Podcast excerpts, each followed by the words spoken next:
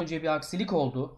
Umarım şu an yayını çözmüşüzdür. Aksiliği en azından çözmüşüzdür. Kontrol yapalım. Şu an yayını çözmüş.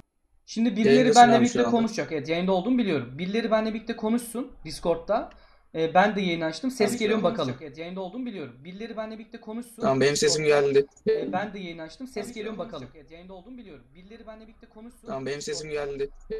Evet, ses geliyor. Tamam. Herkese merhaba. Şimdi Ümit. Evet, ses geliyor. Tamam. Harika. Ümit, merhaba, hoş geldiniz arkadaşlar. Ben Burak Çankaya. Tekrardan alıyoruz bütün yayını. Kusura bakmayın.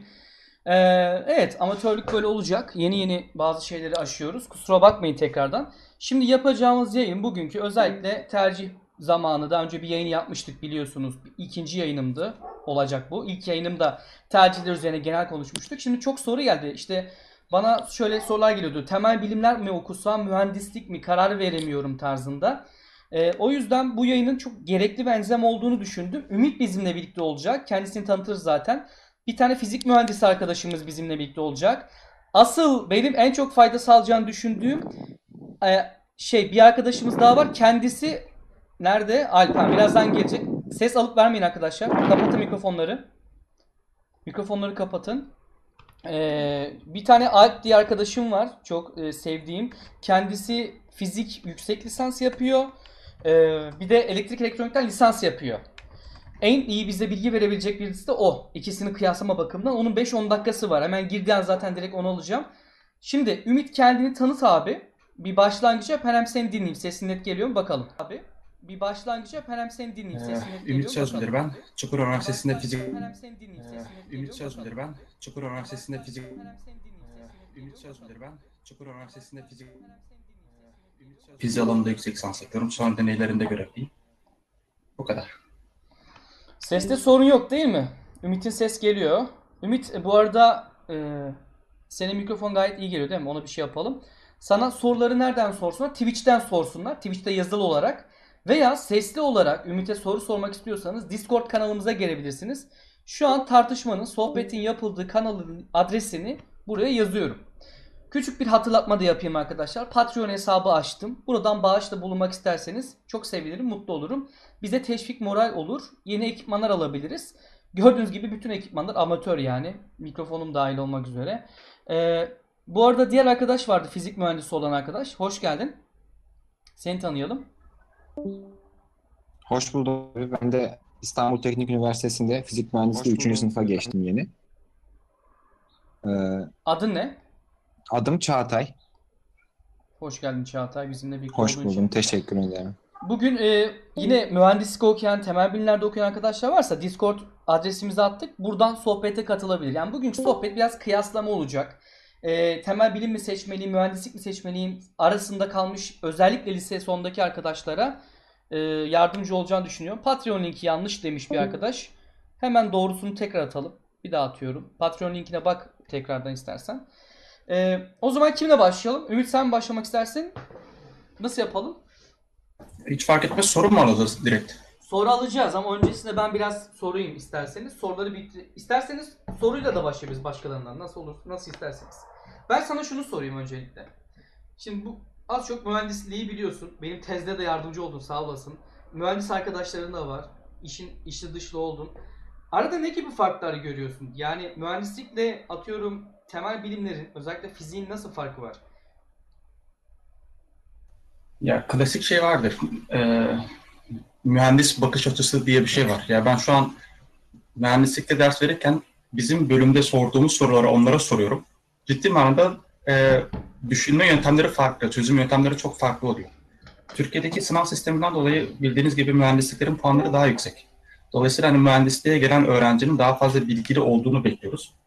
Gerçi son zamanlardaki düşük puanlar biraz üzüyor bizi maalesef ama bakış açısı olarak iki bölümü karşılaştırdığımızda temel bilimlerdeki öğrenci işin daha derinini görebiliyor. Daha farklı bir bakış açısı sunabiliyor. Daha kolay çözüm üretemese de daha farklı bir bakış açısı sunuyor. Mühendislik biraz daha çözüm odaklı çalışıyor. Yani direkt aslında hani mezun olduğunuzda elde ettiğiniz yeteneklerinizden birisi okurken de aslında sizin önünüze geliyor. Yani bakış açılarında bir farklılık var diyorsun öncelikle değil mi? mühendislerin? Kesinlikle çok fark var. Biraz daha mı pratik zeka oluyor mühendisler sence? Daha mı, yoksa değişik bir görüşe sahipsin bu konuda? Daha basit düşünebiliyorlar diyelim. Daha basit düşünüyorlar. Sen ne düşünüyorsun diğer arkadaşım? Fizik mühendisliği okuyan. Abi bence, şimdi ben fizik mühendisliği okuyorum ama teorik fizik alanında ilerlemek isteyen biriyim. Şimdi bizim bölümümüzde illaki mühendislik alanında ilerlemek isteyen insanlar var. Bizde elektronik ve bilgisayar mühendisliği alanlarında gerçekten iyi dersler var ve insanlar bu alanlara çok yöneliyor. Teorik fiziğe yönelim çok az. Ancak mühendislere baktığımız zaman elbette ki temel bilim almış bir öğrenci, temel bilimde ilerlemiş bir öğrenci illaki diğer öğrencilere göre daha iyi görebiliyor. Çünkü maddenin çeşitli hallerini daha iyi algılayabiliyor. Onu daha, iç yapısını daha iyi düşünebiliyor. Daha farklı şekilde düşünebiliyor. Yani bunları çeşitli mühendis arkadaşlarımızla tartışırken zaten fark ediyoruz. Kendi üst dönemimizdeki öğrenciler, hatta bizde elektronikte çap yapan öğrenciler gittiği zaman kendi bölüm derslerinin daha üst düzey olduğunu söylüyorlar. Daha iyi bir eğitim aldıklarını söylüyorlar. Boşuna çap yaptıklarını söyleyenler var. Peki bir şey söyleyeceğim. Mesela ben ilk defa matematik mühendisliği bölümünü duyduğumda verdiğim tepki hatırlıyorum. Matematik mühendisliği mi? Ya da atıyorum fizik mühendisliği mi? Gibi bir böyle garip gelmişti. Fizikle fizik mühendisliğinin tam olarak farkı ne? Abi bizim aldığımız dersler şu an teorik fizik üzerine. Ancak seçmeli derslerimiz mühendislikten çok fazla var, elektronikten çok fazla var, meteoroloji mühendisliğinden çok fazla var, biyolojiden çok fazla var, matematik mühendisliği, meteoroloji, malzeme, uçak uzay bilimlerinden çok ders alıyoruz, robotiğe giriş gibi, yapay zeka gibi dersler alabiliyoruz, istatistik dersleri alabiliyoruz matematikten, daha sonrasında statik dersleri alabiliyoruz. Ya isteyen istediği bölümde aslında yani biraz ilerleyebiliyor. Mühendislik, biraz fizik gibi mi düşünelim? Aslında isteyen istediği bölümde ilerleyebileceği şekilde seçmeli ders alabiliyor yani. Temelimizde çok yazılım dersi alıyoruz mesela biz. Çok programlama dersi alıyoruz. Algoritma dersi alıyoruz aynı zamanda. Bunun dışında bütün derslerimiz teorik fizikle aynı. Aynı gidiyor. Ama seçmeli derslerde isteyen istediği şekilde ilerleyebiliyor. Bu arada sorularımızı biriktirelim arkadaşlar. Yavaştan Twitch'ten sorular almaya başlayalım. Alp'i ben de bir yandan bağlamaya çalışıyorum. Twitch her şey tamam değil mi? Twitch'teki izleyen arkadaşlar. Bir sohbet kısmına yazarsanız her şey yolunda mı? Ses vesaire. Bu yayını daha sonra kayıt edip Burak Çankaya 07 YouTube kanalına yükleyeceğim. O yüzden kaçıranlar tamam, süper. Sorun yok. Sorun yok ama sorunuz var mı arkadaşlar? Şimdi aranızda kaç kişi üniversite aranızda bilmiyorum ama buyur hocam. Seni dinleyelim. Evet, ben başlayayım şöyle bir başlangıç sorusuyla. Temel bilimler için mühendisliğin akademik katkıları nelerdir? Sırayla cevap alalım. Ümit. Soruyu biraz açabilir misin? Ne manada soruyorsun? Yani, temel bilimler okuyan bir kişinin mühendislik de okuyarak kazanacağı akademik alanda, temel bilimler için akademik alanda mühendislik dersleri de almasının, mühendisliğin onun temel bilimler alanında önünü açacak etkileri var mıdır? Bunlar nelerdir? Budur aslında sorum. Ya bu hangi alanda çalışacağıyla alakalı. Mesela astrofizik çalışacaksan mühendisin sana çok büyük getirisi olmayacak. Fakat tutup da herhangi bir laboratuvar gerektiren bir alanda devam edeceksen eğitimine, mühendisliğin katkıları illaki olacaktır. Yani özellikle Türkiye'de laboratuvar malzemelerinin üretimi veya orada kullanılan yazılımlar mühendislik bilgisi gerektiriyor illaki. Bunları birçok yerde tek başına yapman gerekiyor. O yüzden alacağın mühendislik eğitimi senin işlerini daha da kolaylaştırır. Onun haricinde kadro bakımından da avantajlı duruma gelirsin. Normalde temel bilimler okuyan kişiler mühendislik alanlarında kadro bulamıyor, giremiyor. Çünkü YÖK'teki başvuru koşulları arasında mühendislik mezunu olman gerekiyor. Fakat yapacağın işte bir çift tanıda veya mühendislik eğitiminden sonra buralara da girebiliyorsun. Peki temel bilimler eğitimi almış bir kişi için mühendislik eğitim kadrosuna katılmanın ne gibi yararı olabilir? Yani temel bilimler açısından pek bir yararı olmaz, sadece kadro bulma açısından bir yararı olur. Anladım. Şunu soracaktım, sen söyledin temel bilimler deyince biraz daha bölüme odaklı gidelim diye. Teorik fizik çalışmak isteyen bir kişi için mühendisliğin ne gibi katkıları olabilir? Örneğin bir elektronik mühendisliğinin ya da makine mühendisliğinin teorik fizik çalışmak isteyen bir kişi için ne gibi katkıları olur? Böyle sorayım. Hiçbir katkısı olmaz. Aynen öyle. Mesela anladım. Şey diyebiliriz bu arada. Nikola Tesla hepiniz biliyordur. Kendisi daha iyi olur. Nikola Tesla bildiğim kadarıyla fizik okumuş değil mi? Fizikçi. Hem de mühendis. İkisi bir arada onda mesela. Ama bu arada Alp geldi. Alp'i almamız lazım. Görebiliyor musunuz? Alp açamıyormuş sesini. Heh, buldum ben Alp'i. Bir okuma önerisi söylediniz sanırım az önce. Kaçırdım onu. Bir şey okusan daha iyi olur dedi ama. Matematik bölümü. Heh, anladım. Matematik. Alp sesimiz geliyor mu? Konuşmaya çalış.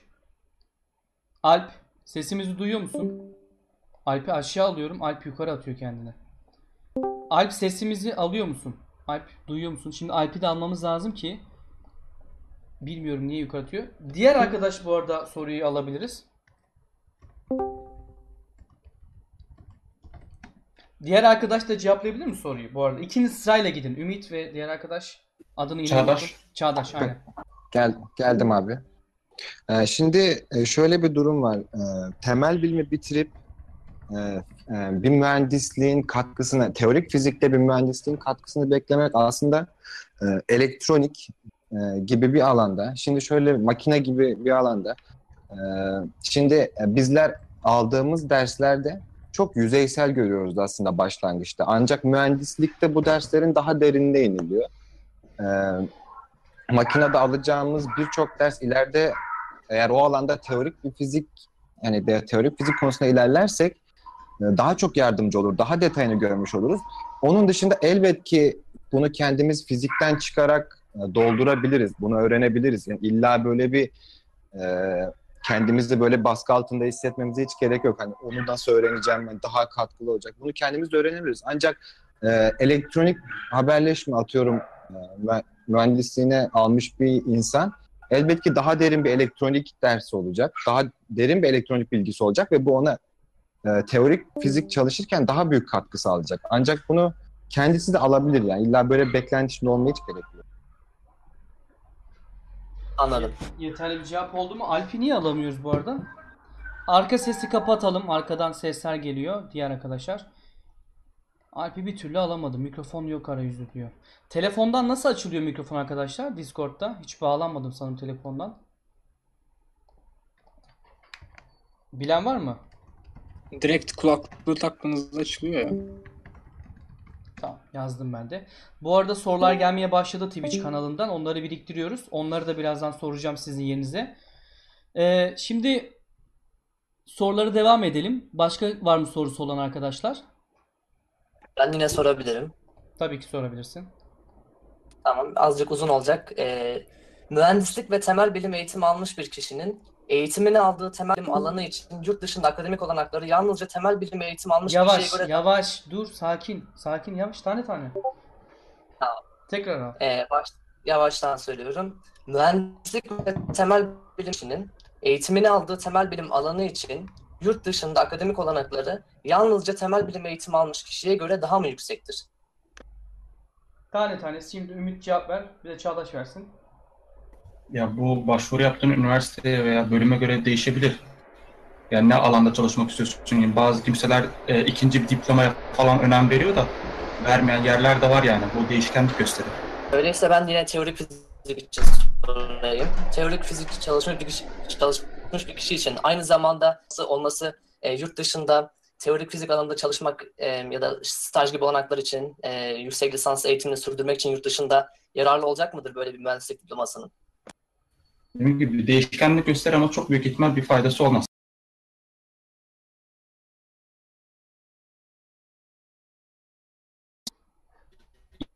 Yeteneği veya bilgisi gerektirecek.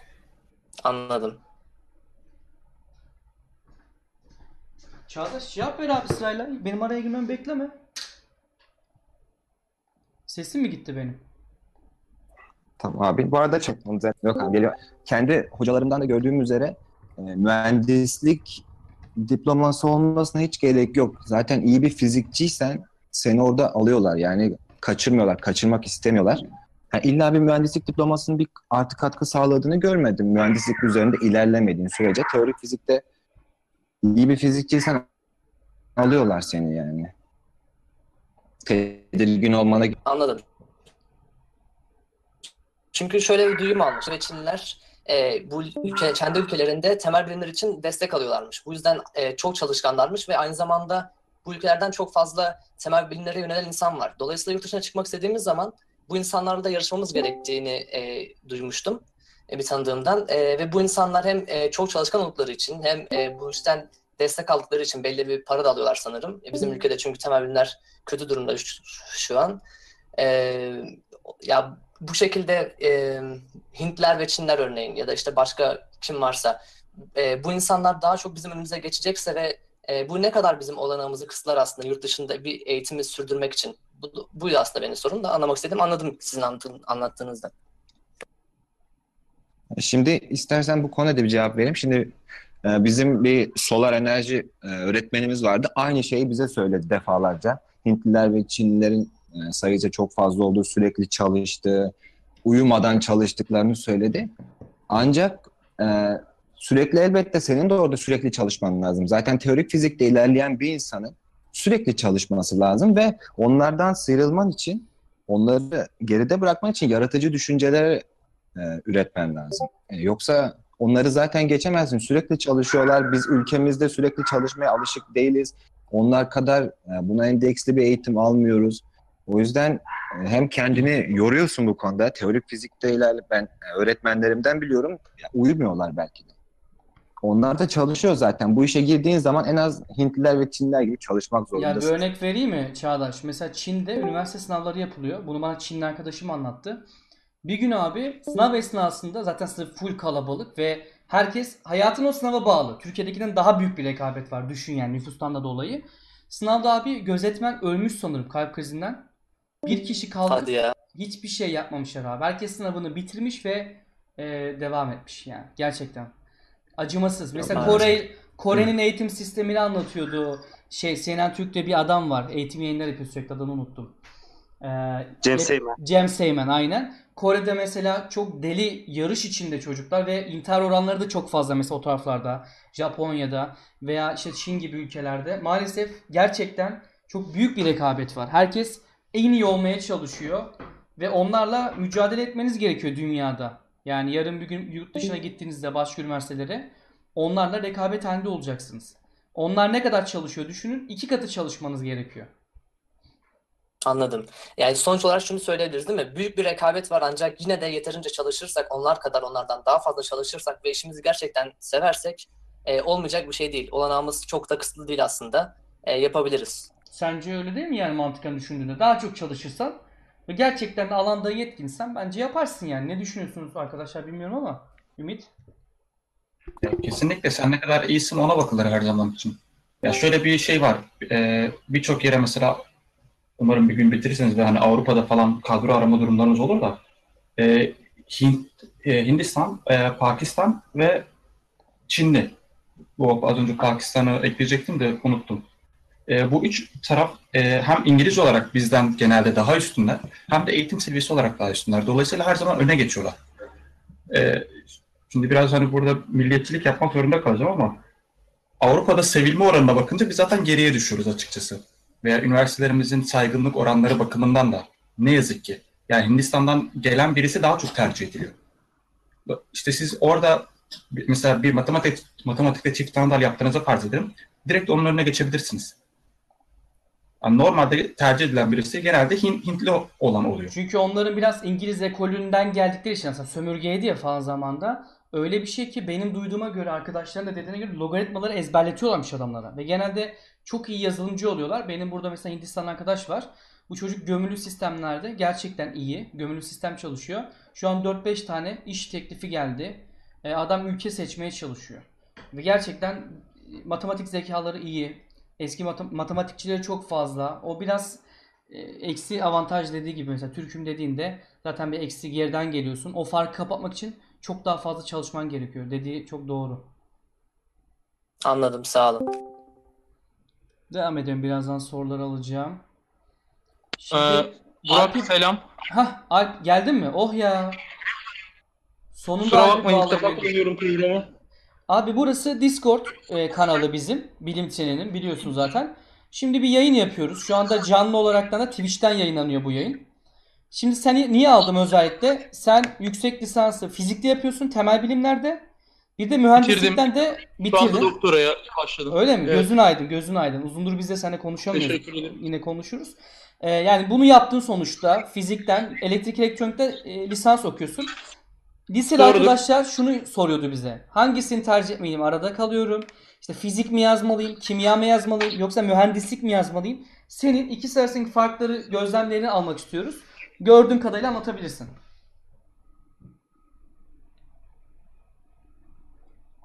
Alp. Alp düştüm deme lütfen ya. Bu kadar. Alp duyuyor musun? Alp beni duymuyor galiba. Neyse devam edelim. Alp bağlandığında, beni duyduğunda gel abi tekrardan. Beni duyuyor musunuz arkadaşlar? Ben mi düştüm yoksa? Duyuyorum. Hatta ben düşmemişim. Duyuyorum. Tamam birazdan Alp'e de sorularımızı alır. Şimdi sorulardan biri Twitch kanalımızda. Alo. Heh, Alp düştün mü? Duydu mu beni? Abi sanırım bir an kesildi. Tekrar geldim şimdi. Tamam sıkıntı yok. Senden tecrübelerini, ikisi arasındaki farkları, tercih yapacak arkadaşlar önerilerini dinlemek istiyorum. Anlatabildiğin kadar anlat. Senin zamanın sınırlı zaten. Tamam hemen 5-10 dakika devam edeceğim. Sonra kapatmam lazım. Kusura bakmayın. Tamam. Laboratuvardasın. Şimdi öncelikle tercih edecek, üniversiteyi tercih edecek olan arkadaşlar da şunu ön plana almaları gerekiyor. Kısa sürede kendi maddi özgürlüklerini mi kazanmak istiyorlar? Yoksa ben bir şekilde kendi paramı çalışarak kazanabilirim ama benim için önemli olan şey bir şeyler kazanmak ve kazandırmak mı? Alo sesim geliyor mu acaba? Geliyor, sen devam et. Alp sesin geliyor, devam et abi, durma sen. Tamam, sen devam ediyorum. Tamam. Bence öncelikli olarak bunu düşünmeleri gerekiyor. Tabii ki eğer ben bir an evvel maddi özgürlüğümü kazanmak istiyorum vesaire gibi bir düşünceleri varsa burada mühendislik ön plana çıkıyor. Ülkemiz şartları için söylüyorum bunu tabii ki. Ama daha uzun soluklu bir macera istiyorum. Daha uzun soluklu yani şöyle. Ses gitti. Alp'in de internet berbat bu arada. Dur Alp'i birazdan inanırız. Alp internetin gitti abi bir saniye. Alp'i mutlaka bağlamamız lazım. Alp gitti sesin. Ben bir araya gireyim o zaman. Arkadaşlar yayında bir sıkıntı yoktur umarım. Yani yavaş yavaş sohbet devam et. Alp sesin gitti bir ara abi. İnterneti düzeltmeye çalış istersen. Bana en son nerede kaldığımızı, hangi kelimede kaldığımızı söyler misin Burak? Abi en son benim duyduğum, siz ne duydunuz en son? Uzun soluklu. Ben de aynısını doğru. Uzun soluklu da en son orada hatırlıyorum. Doğruyu herkesin. Devam ya daha abi. Uzun soluklu bir şekilde eğitim hayatıma devam etmek istiyorum. Bir konuda daha detaylı bir şekilde bilgi birikimine sahip olmak istiyorum diyorlarsa temel bilim yazmalılar. Ben bir fizikçi olarak şunu söyleyebilirim. Elektrik elektronik mühendisleri arasındaki farklar olarak. Arkadaşlar arada ses verirseniz sesim gelip gelmediğini ya anlayabilirim ben de. Sen konuş. Ben giderse şey yapacağım. Ya. Merak etme. Sıkıntı yok. Oğlum gidersizden senin konuşmanı ben duyamayacağım. Ondan bir fark olmuyor. Yani. Doğru gerçi de tamam. Devam et. Ya fizik bölümü okuduğunuz zaman iyi kötü birçok mühendislik hakkında bilgi birikiminiz oluyor. Ve gördüğünüz herhangi bir ders notuyla ilgili ya bu adamlar şurada şunu yapmak istemişler vesaire gibi yorumlamalarda bulunabiliyorsunuz. Ama spesifik olarak bir konuda yoğunlaşma şansınız yok. Çünkü çok fazla ve çok farklı dallarda ders görüyorsunuz fizik bölümünde. Ama bir mühendislikte bu böyle değil. Yani elektrik elektronik mühendisliği aldığınız takdirde hani termodinamik görmeniz çok gerekli değil mesela. Direkt sizin işinize yarayacak. Elektrik ve elektronik üzerine, kodlama üzerine, işte logic gate mantığı vesaire bunları görmeye başlıyorsunuz. Ama fizikte elektriğin bir kısmını görürken işte bir taraftan makinacıların işine yarayacak termodinamik görüyorsunuz. Bir taraftan inşaatçıların kullandığı işte statik dersini klasik mekanik dersleri altında başka bir formatta görüyorsunuz vesaire. Tabii bunun dışında işte kuantum fiziği vesaire falan da gördüğünüz durumlar var. Zaten bunları görüyorsunuz. Hani burada olay aslında kısa süreli bir hani üniversite hayatım bitsin ve işe başlayayım mı? Yoksa üniversite hayatım bittikten sonra ben her şey hakkında bilgim olsun ama bir konuda da spesifik bir bilgi birikim edinmek isterim mantığımı. Çünkü temel bilim okuduktan sonra eğer yüksek lisans ve doktora yapmazsanız işin açığı bir konuda spesifik bir bilgi birikimi edinmeniz gerçekten zorlaşır. sana şöyle söyleyeyim. Mühendislik kısmında dedin ya hani mesela mühendis olduktan sonra da bunu doktoraya döküp üzerine yoğunlaşabilirsin değil mi sonuçta? Tabii ki. Ama diyorsun ki benim anladığım kadarıyla fizik, kimya, biyoloji gibi temel bilgi okuduktan sonra mümkün mertebe devamlı getirmişsin. Doğru mu anladım? Evet, kesinlikle öyle söylüyorum. Doğru anlamışım. Arkadan kesinlikle böyle söylüyorum. Hani bence temel bilim okuyan birisi yüksek lisans, en kötü yüksek lisans ki burada doktora da bence çok iyi. Ama en kötü yüksek lisansını yapmadığı sürece hani bir fizikçi çok da fazla bir fizikçi değildir yani. Alp Hoca demiş ki çift anadal konusuna değinebilir mi demiş Birinci Bey. Alp Hoca demiş çift anadal konusuna değinebilir mi? Yani değinsin bakalım, evet. Hani çift anadal üniversiteye girdikten sonra belli bir ortalamayı tutturursanız, belli bir yüzde dilime girerseniz ve bu her üniversitenin yönetmeliğinde farklıdır. İşte bazı üniversitelerde 3, bazılarında 3,5. Hatırlıyorsan bizim Erciyes'i 3,5'tu. Evet, aynen öyle. Hani 3,5 ortalamayı diyelim ki tutturduğunuz takdirde işte Erciyes Üniversitesi'nde ikinci bir ana bilim dalına başvuru yaparak eğer bölüm de sizi kabul ederse o bölümde de ikinci bir lisans eğitimini devam edebiliyorsunuz. Ve okulunuz bittiği takdirde diyelim ki elektrik elektronik okuyordunuz, işte 3,5 ortalamayı tutturdunuz, makine mühendisliğine başvuru yaptınız ve kabul gördünüz. Okulunuz bittiği takdirde hem makine mühendisi hem elektrik elektronik mühendisi olmuş oluyorsunuz. Ama bu tabii ki çok sağlam bir çalışma ve çok disiplinli bir çalışma ister. Hani kolay bir şey değil. Abi şey kısmı nasıl gidiyor? Elektrik elektroniğe de devam ediyor musun? Ya devam ediyorum hani elimden geldiğince ama hani laboratuvar vesaire falan filan olunca bir de bizim TÜBİTAK projesi var. Hani onlarla falan uğraşırken işin açığı ikinci lisansa çok fazla zaman ayıramadım ama artık en azından sınavlarına giriyorum. Burak öyle söyleyeyim yani. Abi doktora da hayırlı olsun bu arada sana doktora. Teşekkür ederim. Hangi alanda çalışıyorsun? Neredesin? Yine SDÖ'de misin? Aynen öyle. Süleyman Demirel'deyim. Yine işte ince film çalışıyoruz. Nanoteknoloji çalışıyoruz. İşte organik, inorganik, elektronik aygıt çalışıyoruz. Solar cell, güneş hücresi, diyot, transistör vesaire. Hani bunlarla devam ediyoruz çalışmaya yani. Gayet güzel bir konum var. Zaten daha önce de biraz konuşmuştuk. Sen devamını getiriyorsun yani onun. Ya işte Allah nasip ederse hani bir sıkıntı olmazsa doktora bitecek. Veya işte doktora sürecinde veya doktora bittikten sonra da artık bana uygun bir yerde bir şekilde hayatıma devam edeceğim. Peki, şu anda buradayım. Üniversite tercihini mühendislik mi, temel bilim mi yapacak arkadaşlara temel olarak ne diyelim o zaman? Şu an biz dinleyen arkadaşlara. Yani mühendislik istiyorsanız şu istiyorsanız mühendisliği seçin. Şöyle istiyorsanız temel bilimler seçin diye ayıracağız direkt olarak. Çünkü çok ciddi kafası karışık insanlar var bu konuda. Aynen. Abi hiç hani öyle romantik cümlelere girmeden söyleyeceğim. Evet, net ol hani ya. Bilim şöyledir, mühendislik böyledir falan filan gibi hani böyle romantik cümlelere hiç girmeden direkt konuşacağım işin açığı. Eğer ailenizin sizin eğitim sürecinizi karşılayabilecek maddiyatı varsa, siz işsizken de sizin en azından fizyolojik ihtiyaçlarınızı karşılayabileceğiniz bir birikimi varsa temel bilim yazın. Benim böyle bir şansım vardı ve ben hiçbir şekilde pişman değilim temel bilim yazdığım için.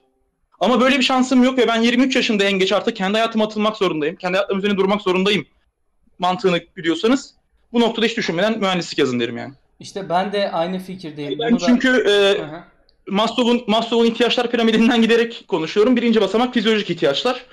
Ve artık hani 23 yaşına geldikten sonra iyi kötü kendi ayaklarının üzerine durmanız gerekiyor. Bu noktada ya bir birikiminiz olacak ya ailenizin bir birikimi olacak veya siz kendi paranızı kazanacaksınız. Bir şey sorabilir miyim? Tabii sor. Tabii ki. Hocam. Peki maddi durumumuz iyi değilse burs gibi bir şey bulamaz mıyız? Teorik istiyorsak. Teorik çalışmak istiyorsun. Yani temel bilim çalışmak istiyorsun anladığım kadarıyla. Evet. Hangi üniversitede olduğuna bağlı burs bulabilmen bu bir. İkincisi hadi üniversite burada tabii belli bir yüzdeye kadar etken. Ne kadar başarılı bir öğrenci olduğuna bağlı bu iki. Nerelere burs başvurusunda bulunacaksın ve buradaki insanlarla senin hayat algının ister istemez ne kadar birbirine yakın olduğu da bir etkendir. Bu da 3. Ama yüksek lisansa falan geçtikten sonra eğer hocanın TÜBİTAK projesi, işte ASELSAN projesi, bilmem ne projesi falan varsa ve seni eğer bu projede kullanabileceği kadar yeterli görüyorsa zaten o projede bursiyer olarak çalışırsın ki benim şu anda mesela durumum bu. Peki, teşekkürler. Ben teşekkür ederim. Burs bulmak da o kadar kolay değil biliyor musun? Yani gerçekten çok top bir öğrenci olman lazım. veya işte ailenin durumu kötü olması lazım vesaire. Ben de Alp'i destekleyecek şeyler söyleyeceğim zaten. Yani mesela şu an düşünüyorum, doktora ister miyim? İsterim. Ama para yok yani. Para olsa, bir yerden sabit bir gelirim olsa hiç düşünmem, doktora yaparım. Ama hayatın gerçeği var. Önce bir hayatta kalman lazım. Para kazanman lazım. Burs bulamazsan da, bir de onun da garantisi yok. Bursun kesilebiliyor. Proje iptal edilebiliyor. Hani akademik gidince de oturup iş hayatına girmek çok zor oluyor. Çünkü tecrüben oluyor. Ya akademik camia birazcık evet, hani akademide kadro bulmak çok kolay değil arkadaşlar. Hani bunun sebeplerini burada tartışmayacağım. İyi kötü tahmin edebiliyorsunuzdur diye düşünüyorum. Evet, ettik. Tamam, ettiyseniz bir problem yok yani, ettik, o zaman. Ettik. Yani evet, maalesef acı ve gerçekler var. Kadro sıkıntılı. O zaman şöyle diyelim. Akademik hayatı beklenir. Kadro sıkıntılı. Bunu bilin yani. Abi son bir dakika bir şey söyleyeceğim. Sonra kapatmam lazım. Tabii ki. Sen de söz.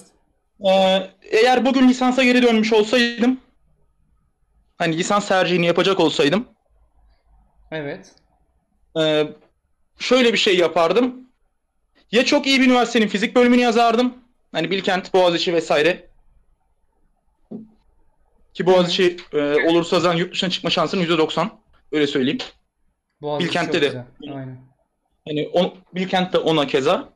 Eğer bunları yapamıyorsam, ortalama bir üniversite bile olsa, ortalama bir üniversitenin mühendisliğine girip daha sonra yüksek lisans doktoramı bir temel bilimde yapardım. Ve hani yüksek lisans ve doktoraki çalışma konumu da makinacıysan makineye yakın, işte nasıl söyleyeyim, elektrik elektroniksen elektrik elektroniğe yakın, inşaatçıysam yani inşaatçı olsaydım zaten işin açığı yüksek lisans doktora yapmazdım.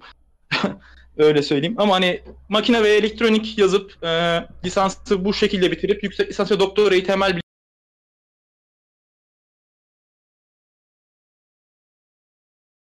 bu noktada fizik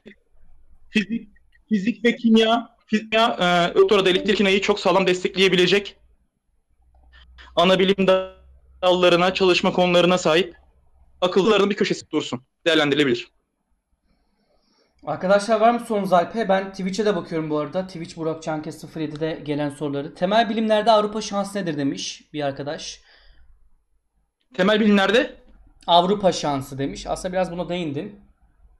Eğer ben bir soru sormak istiyorum. Temel, bir saniye şu soruyu cevaplayayım, sonra seninkini alayım mı? Temel bilimlerde Avrupa şansı yüksek.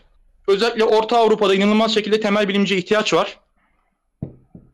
Ama deneysel çalışana daha çok ihtiyaç var. Teorik çalışma konusunda hani daha çok Amerika'yı, Kanada'yı vesaire tercih etmeniz gerekiyor. Ki hani bu aralar işte kuantum kozmoloji falan çok modern, revaç konu. Hani televizyonlarda falan herkesin izlediği konular.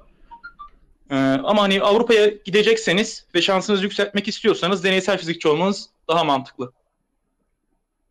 ODTÜ fizik bölümünü soran var. ODTÜ fizik bölümü diğerlerinin yanında sönük mü kalıyor? Bilkent, Boğaziçi vesaire demiş. Yok tabii ki hani... Tabii ki sönük kalmıyor. Hani o açıdan öyle bir şey söyleyemem. Hani ODTÜ'de okumadım. Hani ODTÜ'de okuyan arkadaşlarım da vardı. ODTÜ fizikte okuyan arkadaşlarım da vardı. Çok iyi yere gelen de vardı. Dershanede fizik öğretmenliği yapan da var. Ki bunun aynısını Boğaziçi matematik için de söylerim. Boğaziçi fizik için de söylerim. Ama hani bu benim kendi gönlümden geçen bir şey olduğu için Bilkent veya Boğaziçi dedim. Tabii ki ODTÜ'de bunların aşağı kalır bir üniversite değil. İTÜ fizikte bir şeyler var mı? Efendim? İTÜ fizik hakkında herhangi bir öneriniz var mı? Yok, hani İTÜ fizikle hani okuyan bir arkadaşım vesaire olmadı hiç bugüne kadar. O yüzden bir bilgim yok dostum o konuda. Peki. Başka soru var mı? Hemen ben de sorumu vaktini almak istemiyorum. Sor hocam. Merhaba öncelikle. Merhaba. Şunu sormak istiyordum. Daha demin dedik Boğaziçi, Bilkent. Boğaziçi, Bilkent veya ODTÜ gibi bir üniversitede okumak isterim tabii ki. Tercihler daha puanlar açıklamadı fakat bu tarz bir üniversite tutmadığı takdirde Türkiye'de fizik okunabilecek bir üniversite var mıdır veya okunmalı mıdır diye soracağım. Şimdi bir, Türkiye'de fizik okunmalı mıdır? Yani asıl soru bu. İkincisi, hani çok idealist bir kişiyiz ve fizik okumak istiyoruz. Anlatabiliyor muyum? Bu şartlar altında ben Erciyes fizik mezunuyum ve hiçbir şekilde bundan hani kendimi eksik hissetmedim bugüne kadar bir ODTÜ'nün yanında. Yani öyle söyleyeyim.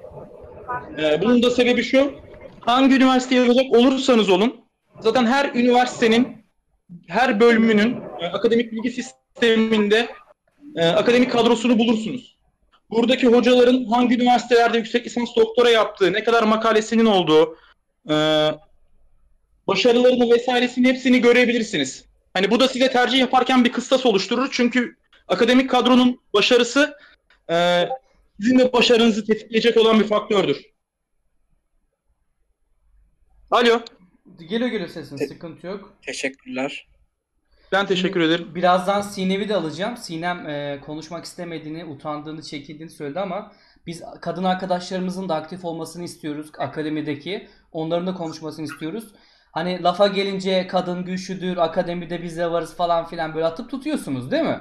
Hadi bakalım buyurun, şu an canlı yayındayız. Birazdan siz de konuşacaksınız. Öyle kaçar yok. Burası erkek muhabbeti olmasın, hep erkekler. Kadınlar da konuşsun. Ezgi'yi aldık. Ezgi geldi. Birazdan o da konuşacak.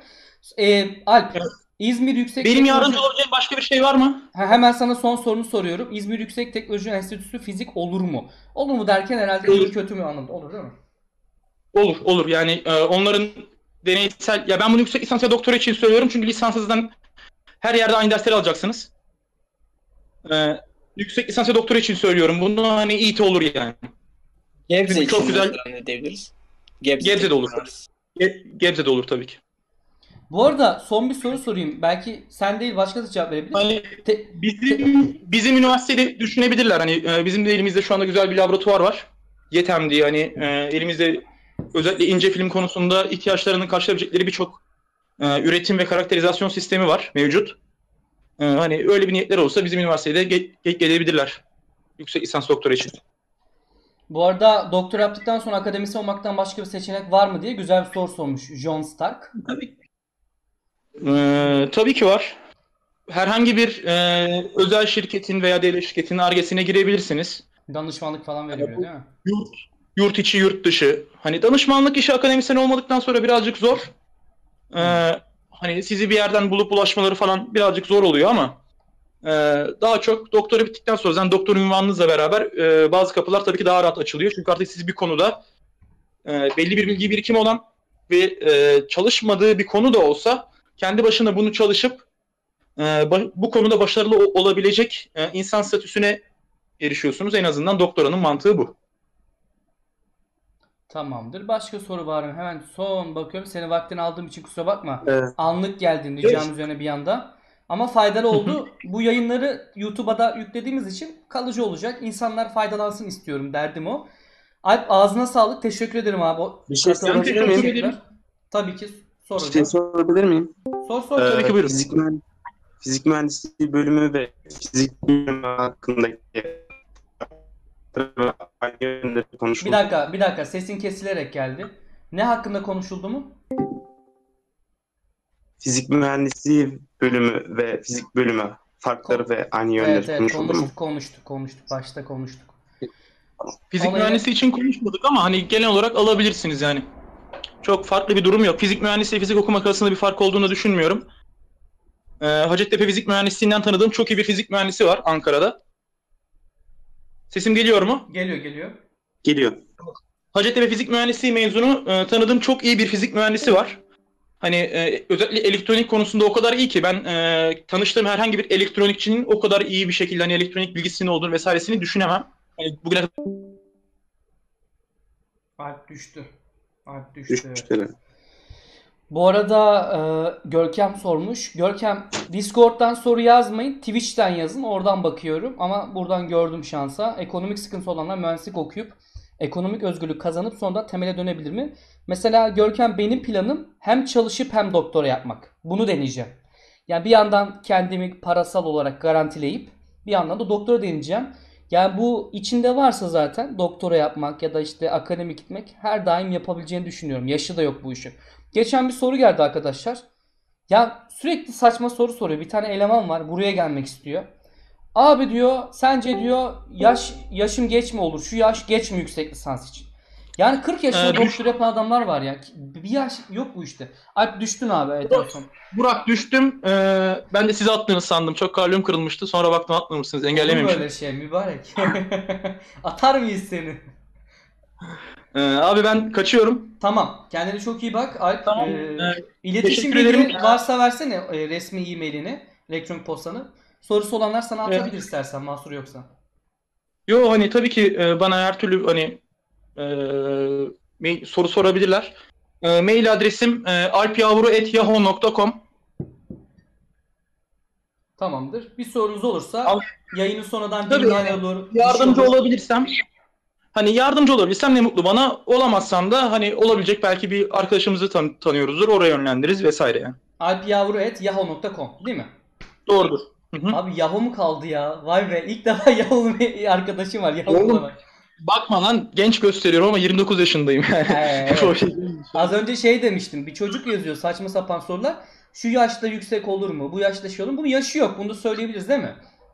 Yani 40 yaşında... Benim yaşımı adam biliyormuş. Ben ilk başta yaşımın ne olduğunu söylemedim ki arkadaşa. Hayır, senin için demiyorum ya. Benim yaşımı biliyor. 28'im ya. Ben şimdi yüksek lisans bitirdim. Çocuk da burada ona başlayacak. Yaşı böyle bir aralıkta galiba. Abi yaş geç mi sence diyor. Ben dedim ki bir şeyin yaşı olmaz bu işin. 40'ta doktor yapan adamlar tanıyorum. Hatta lisans okuyan tanıyorum. Babamın arkadaşı, sınıf arkadaşımdı yani. Ya adam de... Takılmasın diye. Yani şimdi mühendis olup 35-40 yaşına geldiği zaman yüksek mühendis olacağım ben deyip yüksek lisans yapan adamlar var. Yani o kadar takılacak bir durum değil bu yani. Aynen öyle. Çok teşekkürler. Ağzına sağlık. Güzel oldu. Ben teşekkür ederim. Herkese çok teşekkür ederim. Burak sana ayrıca çok teşekkür ederim. Birader gene görüşürüz. Aynen. Başarılar sana. Sağ olasın kardeşim. Görüşürüz. Evet arkadaşlar, şimdi Twitch yayınımızda, daha doğrusu Discord üzerinden sesli sohbet yapıyoruz. Bunu da bir şekilde çözdük ve Twitch'e aktardık. Twitch'ten de izleyenlerimiz var. Arkadaşlar çok az izleyen var, onu söyleyebilirim. Yani 13 kişi izliyor. Yani yazık günah, bu kadar önemli bir konu konuşulurken, ya bir oyun oynayan insanın işte gerçekten 1000 kişi izlerken, oyun oynayan insanlar izlesin, onu da emek gerçi ama bu önemli yayını birçok insanın burada tercih yapacağına eminim, lise tercihleri. Az izlenmesi üzüyor beni. O yüzden sizden ricam Facebook'unuzda, Twitter'ınızda vesaire bu yayını paylaşın. Bakın şimdi Ümit de gelecek. Tekrar Çağdaş konuşacak. Kadın arkadaşları da alacağız. Belki burada birinize faydalı bir şey olacak. O yüzden ne kadar çok fazla kişi izlerse fazla soru olur. Biz de ona göre yönlendiririz. Sinem, seni alacağım şimdi. Sinem. Nerede o, ben sesi açayım. Ezgi de konuşabilir zaten. Sinem. Sinem kaçtı mı yoksa ya? Ah, Sinem yok. Vallahi yok. Bir dakika. Çağatay'dı değil mi konuşacak diye arkadaş? Doğru. Sinem kaçmış. Ezgi, seni alalım şu anda. Müsait misin? Otobüsteyim dedin ama dur. Akıtayım mikrofonu. Ha, indim. İndin mi? Tamam. Ezgi merhaba. Aynen, indim. Merhaba Ezgi ben. Herkese selam. İyi akşamlar. Kendi bir şey gibi sesin. Radyoya birini bağlamış gibi şu an. Dışarıdaki o ses. Evet, ben de şu an öyle hissettim. Okuldan çıktım. Yeni gidiyordum da ben de. Kendini tanıt istersen. Burak geldiğince, tabii. Ben Ezgi. İstanbul Üniversitesi Moleküler Biyoloji Anabilim Dalı'nda yüksek lisans yapıyorum. Biyoloji mezunuyum. Yine aynı üniversitede bitirdim. Akciğer hastalıklarının moleküler mekanizması üzerine çalışıyorum ve deneyimde sigara kullanıyorum. Sigaranın nasıl akciğer hastalıklarına yol açtığıyla ilgili moleküler yolakları çıkartmaya çalışıyorum. Buna yönelik de terapötik ajan geliştirmeye çalışacağım. Böyle şimdi okuldan çıktım, deneyim vardı. Ne kadar eve güzel gidiyorum. Deney, okul falan. Nasıl böyle, tabii uzaktan kulağa hoş geliyor ama sıkıntıları da vardır illaki. Yani tabii bazen saati anlamıyorsunuz, bazen eve gelemiyorum. Allah'tan okulla evimin arası yakın da yani gece 12'de bitiyor bazen deneyim. Hani kalmıyor, hani hemen atlayıp bir şekilde gidiyorum. Ama onun haricinde eğer bir işi severek yapıyorsanız gerçekten hiçbir şeyin zorluğu yok ya. Yani ben hafta sonları da gidiyorum okula. Haricinde gece geç saatlerde de okuldan çıkıyorum. Ama yani çok isteyerek başladım bu işe ve isteyerek devam ettiriyorum. Ya sen isteyerek temel bilimler seçtin değil mi? Yani tabii benim ilk tercihimdi. Yok, asla. Yani çok şey. Bir dakika, ses gitti. Tekrardan şey yapalım. Ses gitti arkadaşlar. Ezgi sesin gitti. Birazcık şey yapalım. Ara verelim, hem küçük bir ara. Ezgi'nin gelmesini bekleyelim. Duyuyor musun Ezgi?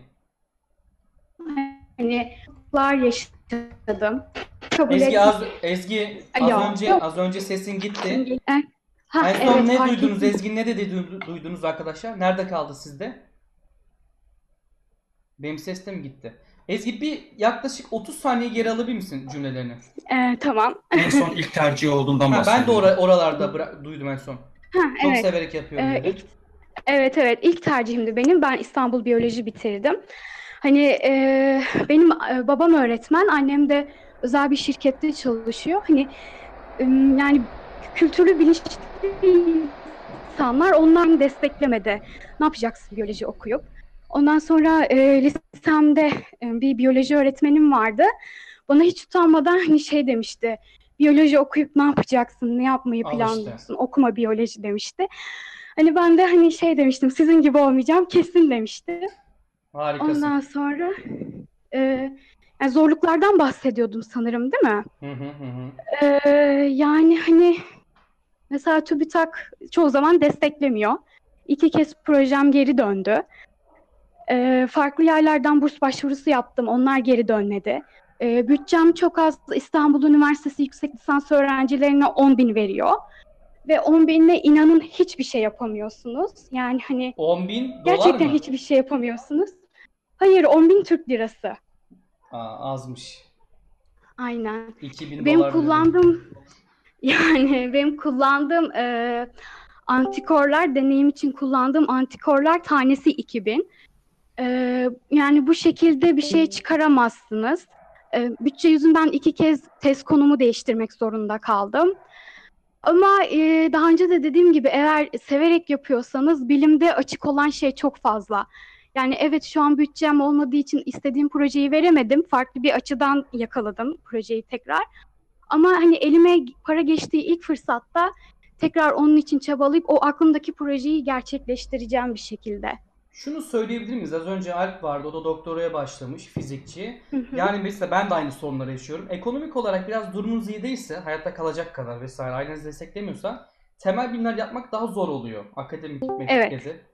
Değil mi? Aynı şeyden bahsediyoruz. Tabii, para lazım yani. Para lazım. Yani ötesi yok. Mutlaka.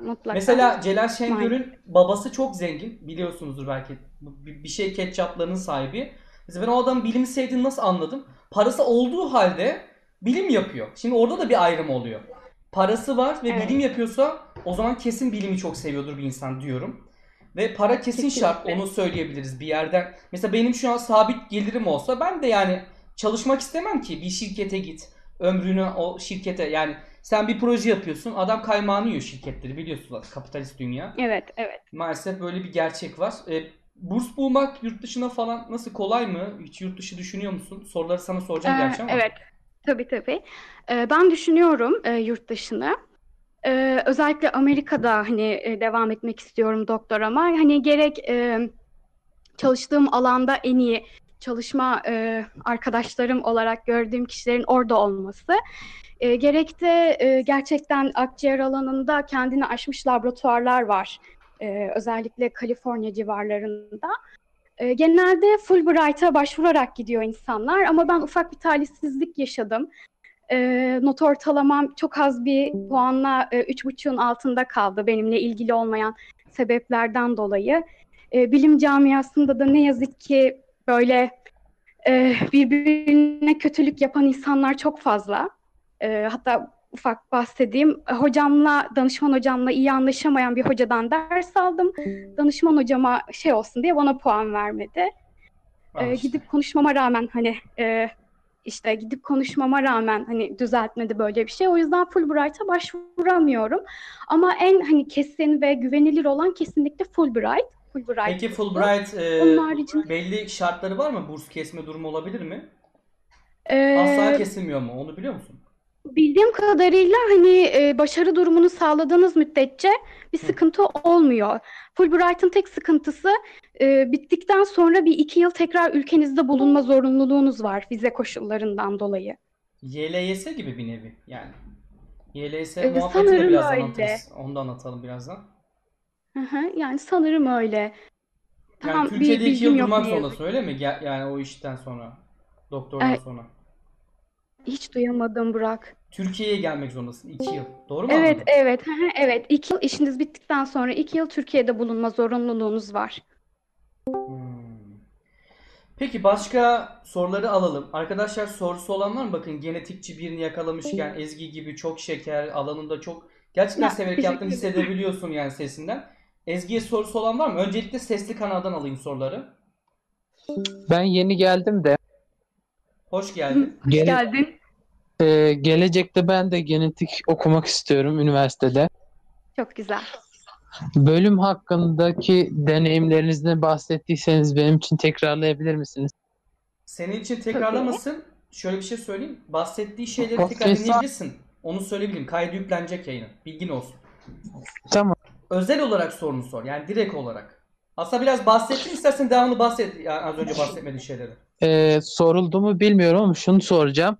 Genetik mühendisliğin önünde toplumların etiğinin olduğunu düşünüyor musunuz? Yani belirli toplumların işte insan klonlama veya canlılar üzerindeki genetik belirli deneyleri yapmasına engel oluyorlar mı sizce? Veya tabii böyle ki. Bir yönetmelik var mı? Transhumanizm'e gireceğiz birazdan. Ben başlıyorum o zaman. Pardon. Ben başından. Bize o mutantları göster. Evet, tamam, yolluyorum. Şimdi şöyle baştan ben söyleyeyim. Ben moleküler biyoloji genetik mezunu değilim. Biyoloji mezunuyum. Moleküler biyolojide yüksek lisans yapıyorum. Alanımda aslında moleküler biyoloji genetikçi değilim.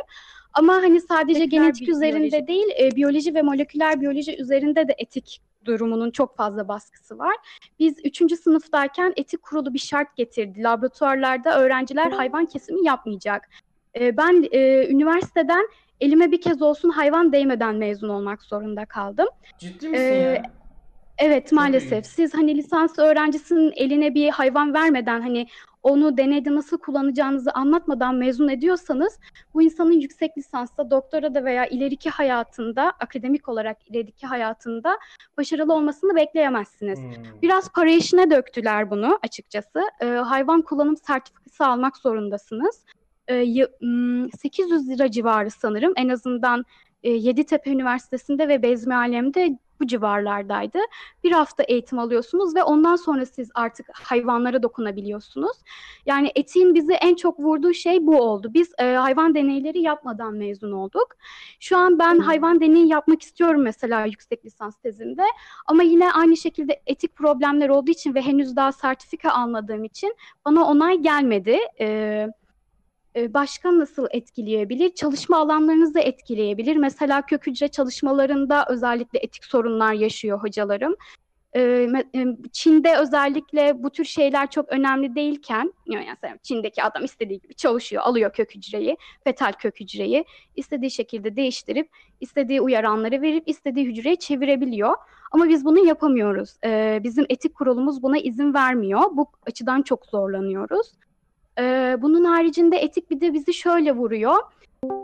Mesela bir deney kurguluyorsunuz ve kurguladığınız deneydeki birey sayısı fazla olmak zorunda ki size gelen data daha verimli olsun. Etik kurul sizi kısıtlıyor. Sadece 10 denekle çalışabiliyorsun diyor.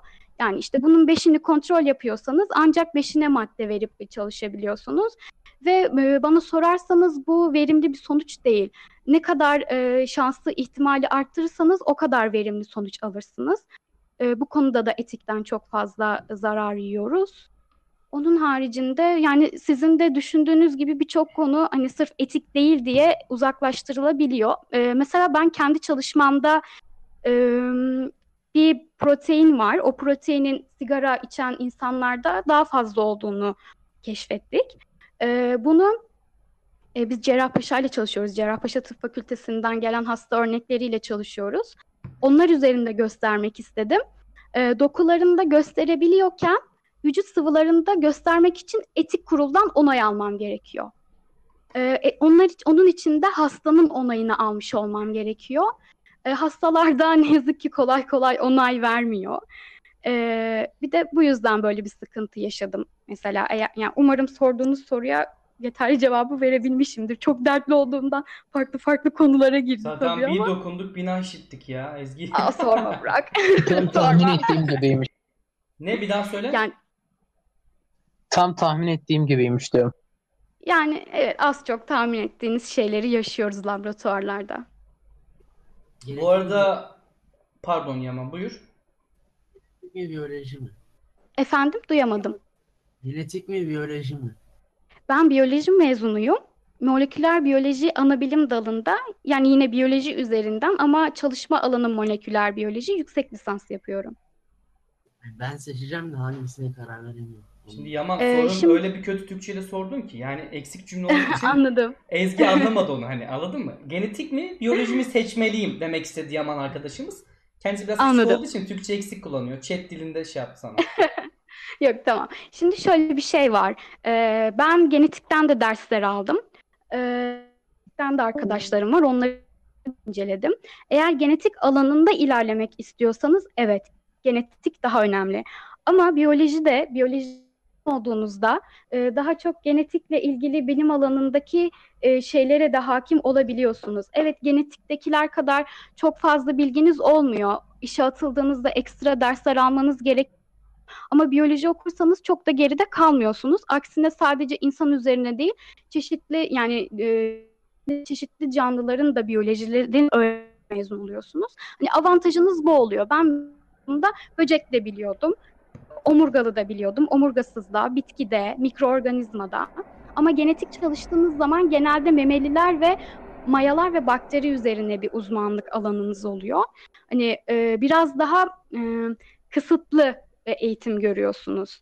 Eğitim açısından daha kısıtlı ama yoğun bir program alıyorsunuz. Karşılaştırmak gerekirse moleküler biyoloji ve genetik bölümünden olan öğrenciler daha fazla iş imkanı bulabiliyor. Çünkü aslında tamamen aynı şeyleri görmüş olmamıza rağmen temel bilimlere olan uzaklık, yani insanların temel bilimlere olan bakış açısı üzerinden genetikçileri genetik mühendisi başlığı altında ki parantez içinde belirtirim ki çok farklı şeyler, kesinlikle genetik mühendisi değiller. O şekilde iş imkanı sağlıyorlar onlara. Hani iş açısından düşünecekseniz genetik okuyun. Ama eğer ben gerçekten iyi bir araştırmacı olmak istiyorum, hakim olmak istiyorum derseniz ben biyolojiyi öneririm size. Bu arada bir soru gelmiş. İlginç bir soru. Okuyayım mı? Demiş ki evet. Sembilu Anka Twitch'ten. Böyle de isimleri de değişik oluyor. Twitch yeni alışmaya çalışıyorum o yüzden. Ne demiş? Nerede soru? Üniversitede nerede fotosentez yapan insanlar. Böyle bir çalışmaya girmişler diye ama var mı fotosentez yapan insan mı? Yani yok şimdi, değil mi öyle bir şey? Yok doktorasını alıp bundan sonra ben elimi eteğimi çekeyim, paramı alayım, işime bakayım diyen insanlar genelde fotosentez yapıyor. Evet. Evet o fotosentez doğru. Yani öyle çok çöp insan var. Onu soruyorsa evet. Ya şey ama var mı? Haricinde... Çok fazla bırakan, pes eden, yapamayacağım diyen de var mı? Şimdi gençleri böyle umut aşılayıp kandırıyorlar tamam mı? Çok fazla. Geleceğin mesleği, evet. Geleceğin... Ya bu geleceğin mesleği kavramı bir kere bence yanlış. Bilmiyorum ne düşünüyorsunuz ama... Evet. Bir şeyin geleceği ve geçmişi olmaz. Tamam gelecekte körelecek meslekler olabilir. Kabul ediyorum ama... Yani geleceğin mesleği diyemeyiz. Bir ara biliyorsun ben 90'lıyım. Genetik bir pompalandı. Herkese belki de genetik yazdırdılar şu anda. Birçok yerde genetik açıldı. Ve laboratuvar imkanları dahi yok. Düşünebiliyor musun? Ne düşünüyorsun bu konuda mesela? Geleceğin mesleği diye bir şey var mı? Şimdi yani geleceğin mesleği aslında her mesleğin geleceğin mesleği olması gerekiyor. Yani ben bilim açısından değerlendirebilirim. Yani bilim... Eğer iyi yere kapa kadar atarsanız geleceğin mesleği. Yani şimdi hani umut kırmak gibi oluyor belki ama eğer beni ailem desteklemeseydi ben belki yüksek lisanstan sonra bırakmak isteyebilirdim. Çünkü bir süre sonra para kazanmak istiyorsunuz. Hani verdiğiniz emeğin karşılığını almak istiyorsunuz. Çünkü hani akademik olarak ilerleyecekseniz bu tür köklü üniversitelerde sadece bilimsel zorluklar değil, akademisyenlerin de zorluklarını çekmek zorunda kalıyorsunuz. Hem çok fazla mobbing görüyorsunuz ve bunun içerisinden sıyrılırken hak ettiğiniz değeri de görmek istiyorsunuz.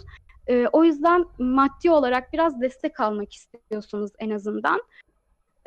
Çalışma konularına göre ilerleyecek olursak mesela kanser. Kansere çare bulunursa eğer evet geleceğin mesleği olur. Efendim? Hem asistanlık gibi hem çalışıp hem okumak mümkün. Asistanlık gibi hem çalışıp hem okumak. Şey mi bahsediyorsunuz? Kadroya girmek falan mı? Üniversitede. Yoksa yüksek lisans yaparken çalışmak mı? Mesela temel bilimleri seçtiğinde teorik olarak güçlenmek istiyorsun ve üniversitede o bölümde işte aileden fazla gelmiyor. Hem asistanlık veya başka bir yerde çalışarak hem okumak. Bu Çok mu zor? Mümkün mü? Yani benim yapan arkadaşlarım var. Hem öğretmenlik yapıp hem tezlerine devam ettiren ya da farklı ilaç firmalarında çalışıp tezlerine devam eden insanlar var. Ama şöyle bir sıkıntı oluyor. Mesela bir arkadaşım var, Üsküdar Üniversitesi'nde bir laboratuvarın başında görevli. Oradan koşa koşa çıkıp okula gelip deneylerini yapmak zorunda kalıyor. Yani çok sıkışıyorsunuz.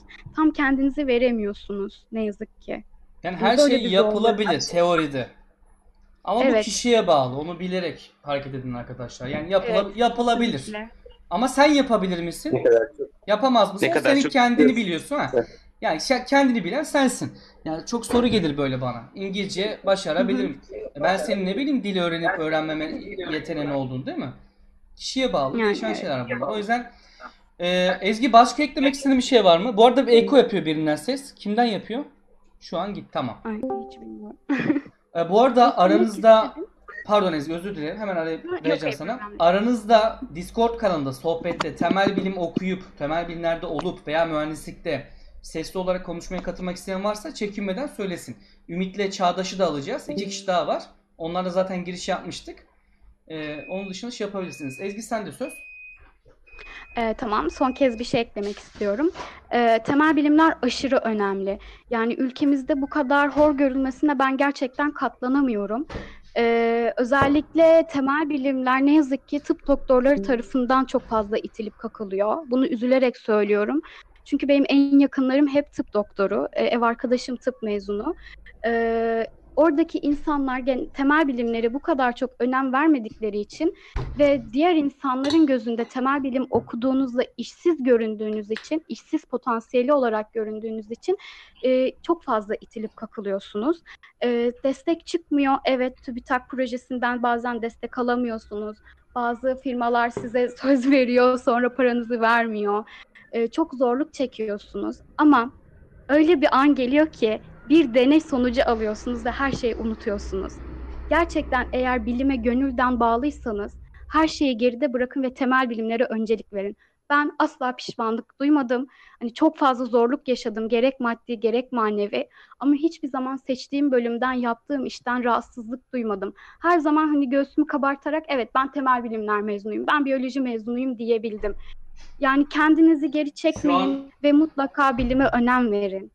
Şu an bir kadar güzel konuştun ki gerçekten fizik okuyup böyle şey yapasım geldi. Yani bak ben mesela o cesareti yapamadım biliyor musun? Hani fizik okumak istiyordum Ezgi. Ama aileden tabii mecbur şeyler var. Hayat şartları biliyorsun.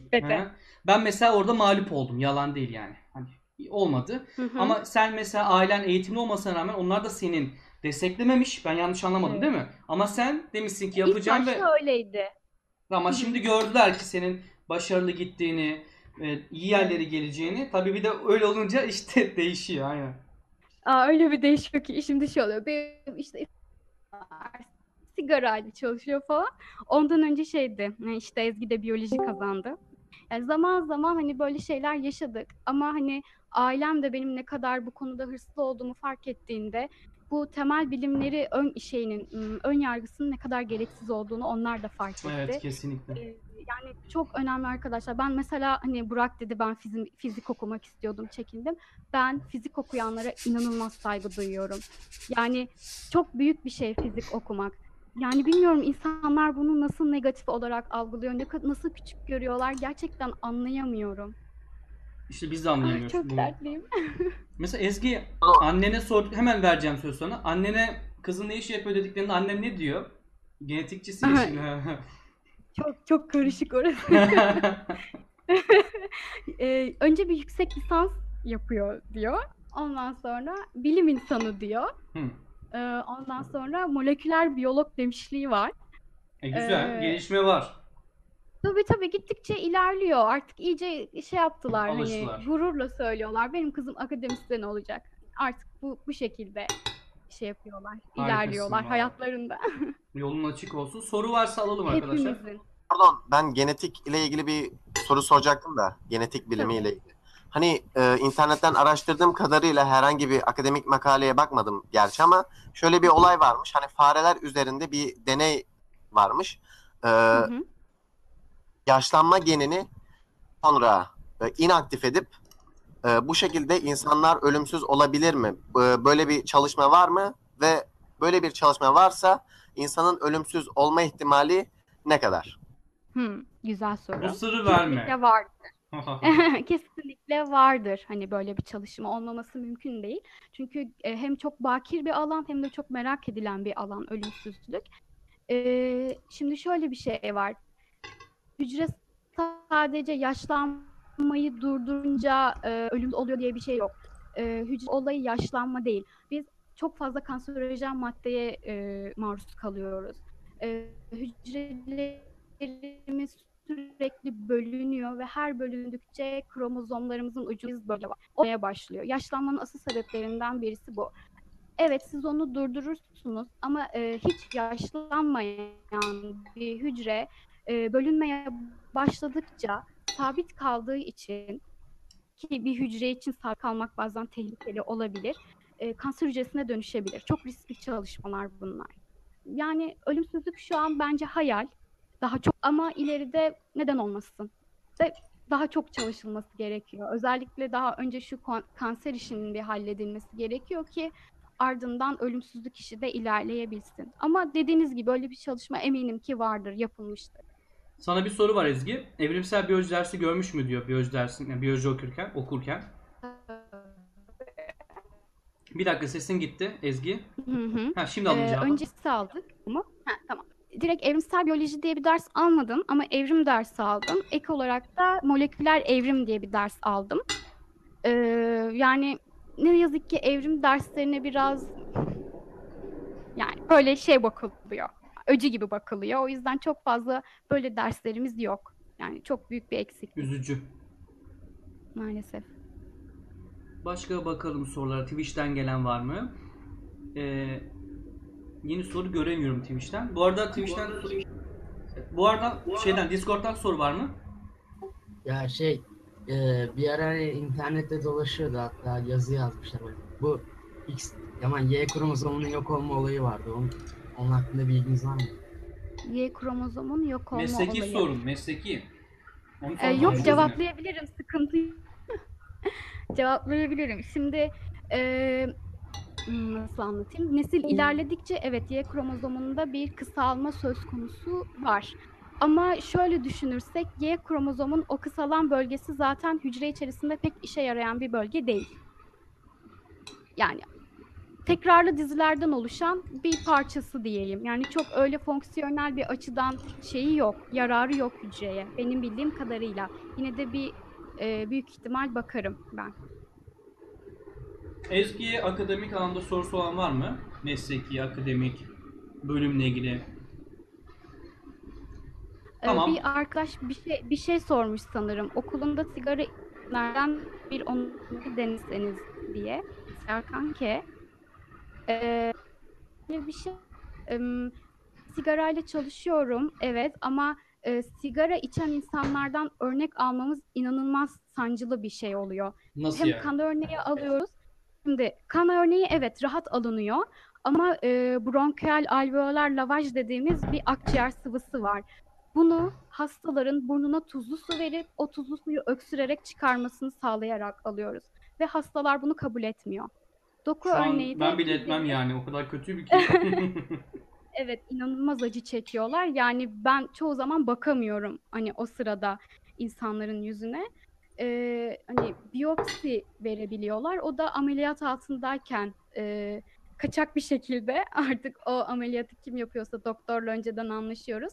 Yani bir parçada kediye atar gibi bize atıyorlar. Hani oradan yapabiliyoruz. O yüzden hani hastalar istemiyoruz yazık ki. Bir soru daha geldi.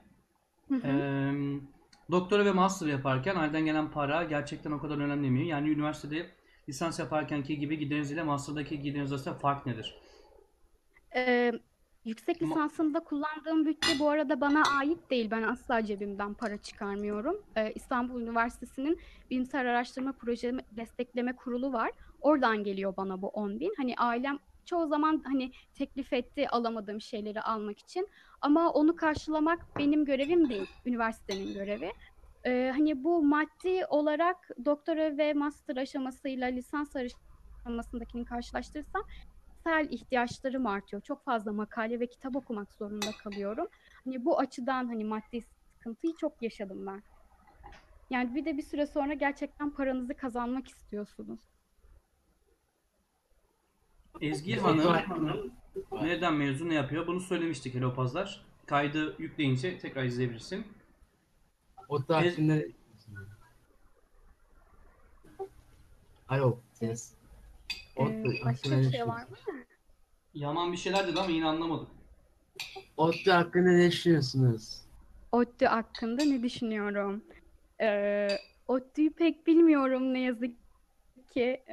Dersler açısından kıyaslamamı isterseniz hiç derslerine bakmadığım için o yüzden de bir şey diyemem. Yani sadece İstanbul Üniversitesi hakkında konuşabilirim ne yazık ki. Ben şöyle bir soru sormak istiyorum. Genel herkese olacak bir sorum. Yalnızca genetikle ilgili değil. Akademisyenliğe giden basamaklarda ne zaman biz ekonomik anlamda biraz daha destek görmeye başlıyoruz? Örneğin yüksek lisans, master, doktora, profesörlük gibi gidiyor. Bunların neresinde biz biraz daha az yardım alabilecek hale geliyoruz çevremizden? Şöyle ben cevap vereyim. TÜBİTAK projeleri oluyor. TÜBİTAK size proje başına bursiyer olarak yaklaşık 2000-2500 lira veriyor. Doktora aşamasında ise 4700'e kadar bir maddi destek veriyor. Ama bunlar çok zor çıkıyor ne yazık ki. Onun haricinde kadroya girerseniz, üniversitelerin kadrolarına girerseniz maddi bir desteğiniz oluyor. Ben kısmi zamanlı olarak çalışmıştım okulda. Asistan olarak derslere giriyordum. O şekilde bir miktar birikim yapabildim. Bir de farklı yerlerden, mesela ben sigarayla çalıştığım için Yeşilay'a başvurdum. Yeşilay bursu için hani uğraşıyorum şu aralar. Farklı firmalardan burs desteği alarak da maddi durumunuzu sağlayabilirsiniz. Onun haricinde yani kadroya girmeden tam anlamıyla bir başarı sağlayabilir misiniz? Burslarla yürütürsünüz. Ya da ek olarak çalışırsanız bir yerde. Evet. Başka cevaplayacak yoksa buna bağlı bir soru daha soracağım ben. Evet. Bir dakika, ne soracağımı unuttum, özür dilerim. Problem değil. Bu arada ben de şeye bakayım, Twitch kanalına. Şimdi bu Ezgi yaptığımız bu Discord konuşması Twitch'ten de canlı yayınlanıyor. Biraz Twitch'i değiştirmeye çalışıyorum. Hani Twitch'te hep oyun oynayan insanlar var bildiğin gibi. Hani oraya biraz bizim gelecek bilimdeyi taşıyıp bilim konuşmaları, yayınları, işte canlı yayınlar, görüntülü ileride de belki yapmayı düşünüyoruz. Böyle bir yani değil mi? Twitch'te biraz insanlar şey yapalım. Çünkü orada biraz daha kolay bağış almak ve az önceki soruların hepsiyle bağlantılı biraz kendimi geçindirecek bağışlara ihtiyacım var, ekipman alacak. O yüzden Twitch'i denemeye karar verdik. YouTube'dan bir fayda göremedik. Ama gayet iyi, ben sevdim Twitch'i. Bu yayında yaklaşık bir 3-4 saat sonra YouTube kanalına sabit olarak, kalıcı olarak aktarılacak. Hı hı. Aynen öyle. Twitch oyun platformu kurduğu için Twitch'te maalesef oyun bitmez. Bitmesin canım. Yapacak bir şey yok. Ben bitsin demiyorum ama farklılık getirmeye çalışıyoruz. O yüzden. Bu arada biyolojide ilerlemek isteyen biri histoloji, mikoloji, fizyoloji vesaire ait alt dallardan hangisiyle ilgilenmek daha avantajlı? Şimdi bak sorudaki avantaj nasıl bir avantaj? Yani çok açık uçlu sorular soruyorsunuz. Yani ne anlamda avantaj? Yani parasal avantaj mı? Çalışma alanı mı? İş bulma mı? Biraz daha açık ve net sorarsanız daha rahat cevap alabiliriz. Yani belki de sana diyecek şimdi fizyoloji. Sen gideceksin fizyoloji seçeceksin ama sevmeyeceksin. Böyle bir gerçek de var. O yüzden hani ne istediğini, nasıl bir şey istediğini net söylersen daha net cevap alırsın diye düşünüyorum. Evet, aynen haklısın. Mesela şey açısından soruyorsan, maddi açıdan soruyorsanız genelde mikrobiyoloji alanında uzmanlaşanlar daha güzel para kazanıyor. Çünkü farklı firmalarla çalışma olanakları da oluyor bu insanların. İşte antimikrobiyal çalışmalar yapıyorlar. Hastanelerden gelen hasta örnek kültürleriyle ilgili çalışma yapıyorlar. Ve genelde hastanelerde mikrobiyologlar daha rahat iş buluyor bildiğim kadarıyla. Ama akademik açıdan ilerlemek istiyorsanız da bilmiyorum, belki benim çalışma alanıma duyduğum hani ısınmayla alakalı mikrobiyoloji konuları bana öyle çok ilgi çekici gelmiyor ki. Moleküler biyoloji seçin arkadaşlar. Evet, başka sorular mı şöyle bakalım. Sor abi. Az önce soracağım soru hatırladım. Hazır kadroya girmek demişken az önce, bunu yalnızca genetik için sormuyorum, herkes için soruyorum bilgili. Fizikçilerimizle aramızdaki fizikçiler de cevap verirse çok mutlu olurum. Türkiye'de ve yurt dışında akademisyenliğe kadar basamaklar ve akademisyenlik süreci nasıl oluyor? Nasıl ilerliyoruz? Nasıl kadroya giriyoruz? Bunlar nasıl genel olarak? Baştan böyle sonu yok tabii ama süreç olarak. Ben İstanbul Üniversitesi'ni anlatayım. Yüksek lisansa başladığınız zaman kadroya girebilme hakkınız başlıyor. Belirli dönemlerde YÖK'ten gelen kadro ilanları açılıyor. Ana bilim dalınıza özel kadro ilanları açılıyor. Ve siz bu kadro ilanlarına başvuruyorsunuz. ALES'inizin, ortalamanızın ve dil seviyenizin yüksek olması gerekiyor. Ardından başvurduğunuz sıralama içerisinde bu saydığım etmenlere göre bir sıralamaya giriyorsunuz. İlk 10 akademik kadro sınavına girme şansını kazanıyor. Akademik kadro sınavında kadro ilanı açan anabilim dalı üyeleri sizin akademik bilginizi sorgulayacak bir takım sözlü ve yazılı mülakat yapıyor. Siz bu mülakatın en iyisiyseniz kadroya alınıyorsunuz. En azından İstanbul Üniversitesi'nde 2 çeşit kadro var. Birisi hayatınız boyunca kadroda kalıyorsunuz. Diğeri doktoranız bitinceye kadar kadroda kalıyorsunuz. Kadroya girdiniz diyelim. Yüksek lisansta da girebilirsiniz. Doktorada da girebilirsiniz. Doktora sonrası da girebilirsiniz. Yüksek lisanstan devam edecek olursam yüksek lisans bitince doktora aşamasına geçiyorsunuz. Doktoranızı alıp kadroya girdiyseniz doktora öğretim üyesi oluyorsunuz ya da doktora araştırma görevlisi oluyorsunuz. Araştırma görevlileri en azından biyolojide ve moleküler biyoloji ve genetikte laboratuvar derslerine girerler. Öğretim görevlileri ise normal kendi istekleri doğrultusunda dersler açıp normal amfilerde ders verirler. Belli bir süre boyunca siz makale yayın yapacaksınız ve çalışmalarda bulunacaksınız. Bu çalışmaların yayınlandığı dergilerin puanları oluyor. Biz bunlara impact faktör diyoruz. Ne kadar yüksekse sizin için o kadar değerli. Çalışmalarınızın ve yayınlarınızın sonucunda kişiye bağlı bir H indeksi dediğimiz olay var. Yani sizin puanınız. Belirli bir puan vardı. Şu an hatırlayamıyorum ne kadar olduğunu. O puanı yakaladıktan sonra yaptığınız çalışmaları bir dosya şekline getirip üniversitenizin kuruluna sunuyorsunuz ve size bir doçentlik sınavı yapıyorlar. Önceden yardımcı doçentlik de vardı. Belki duymuşsunuzdur. Kalktı artık yardımcı doçentlik. Direkt doçent oluyorsunuz. Belli bir zamanı geçtikten ve belli bir puan aldıktan sonra doçentlik yeterlilik sınavına giriyorsunuz. Bu arada doktoradan sonra bir yeterlilik sınavına girmeniz gerekiyor. Onu da söylemeyi unutmuşum. Doktora aşamasına kadar gördüğünüz tüm derslerden sorumlusunuz. O şekilde bir sınav veriyorsunuz. Nerede kalmıştım? Doçentlik. Doçentlik sınavına giriyorsunuz. Ezgi, birazdan kağıtları çıkarıp yazılı yapacağım dercesine. Sesin o kadar ya, sesin o kadar böyle tam yani akademisyen ses tonu ki bekliyorum ya. Vallahi bekliyorum birazdan. Çok iyi ya. Biraz o kadar iyi anlatıyorsun. Vallahi ama harika. Birazdan kağıdı çıkaracağım yani vallahi. Tamam Burak, sen not al, ben sana yapacağım, sana sözlü yapacağım. Vallahi korkuttun ya. Peki yardımcı doçentliğin kaldırılması doğru mu sence? Yani aslında vasıf olarak çok vasıfsızlardı şimdi söylemek gerekirse. Yani öyle pek bir değeri yoktu, sadece yani ünvan, yani bir şeyi yok zaten, yurtluğu yok, yardımcı doçent doktorluğun karşılığı yok. Postdoc sonrasında yardımcı doçent diyorlardı açıkçası. Yani kalkması bir şey değiştirmedi. Yani tek sıkıntı doçentlik sınavlarının artık aşırı kolay olması. Yani önüne gelen herkes doçent oluyor artık. Bu şekilde doçentlikten sonra da evet, çok kolay doçent olanlar var. Hani bu nasıl doçent olmuş diyorum ben. Hiçbir çalışması yok mesela. Bu şekilde doçentlikten sonra da bir 5-6 yıl bekleme süreniz var. Sonra profesörlüğünüzü alıyorsunuz. Tamam. Şimdi biraz daha tercihler üzerine yoğunlaşalım. Çünkü tercihlerdeki konumuz şeydi. Konumuz neydi? Bir dakika. Üniversite tercihleri, temel bilimler ve mühendislik konusuydu. Daha çok ona odaklanalım. Şimdi Ezgi, sen birazcık dinlen. Ümit'le alayım ben, fizikçileri. Bu tamam. Benzer soruları fizikçiler bir de yorumlasın. Ümit ve Çağdaş, orada mısınız? Buradayım.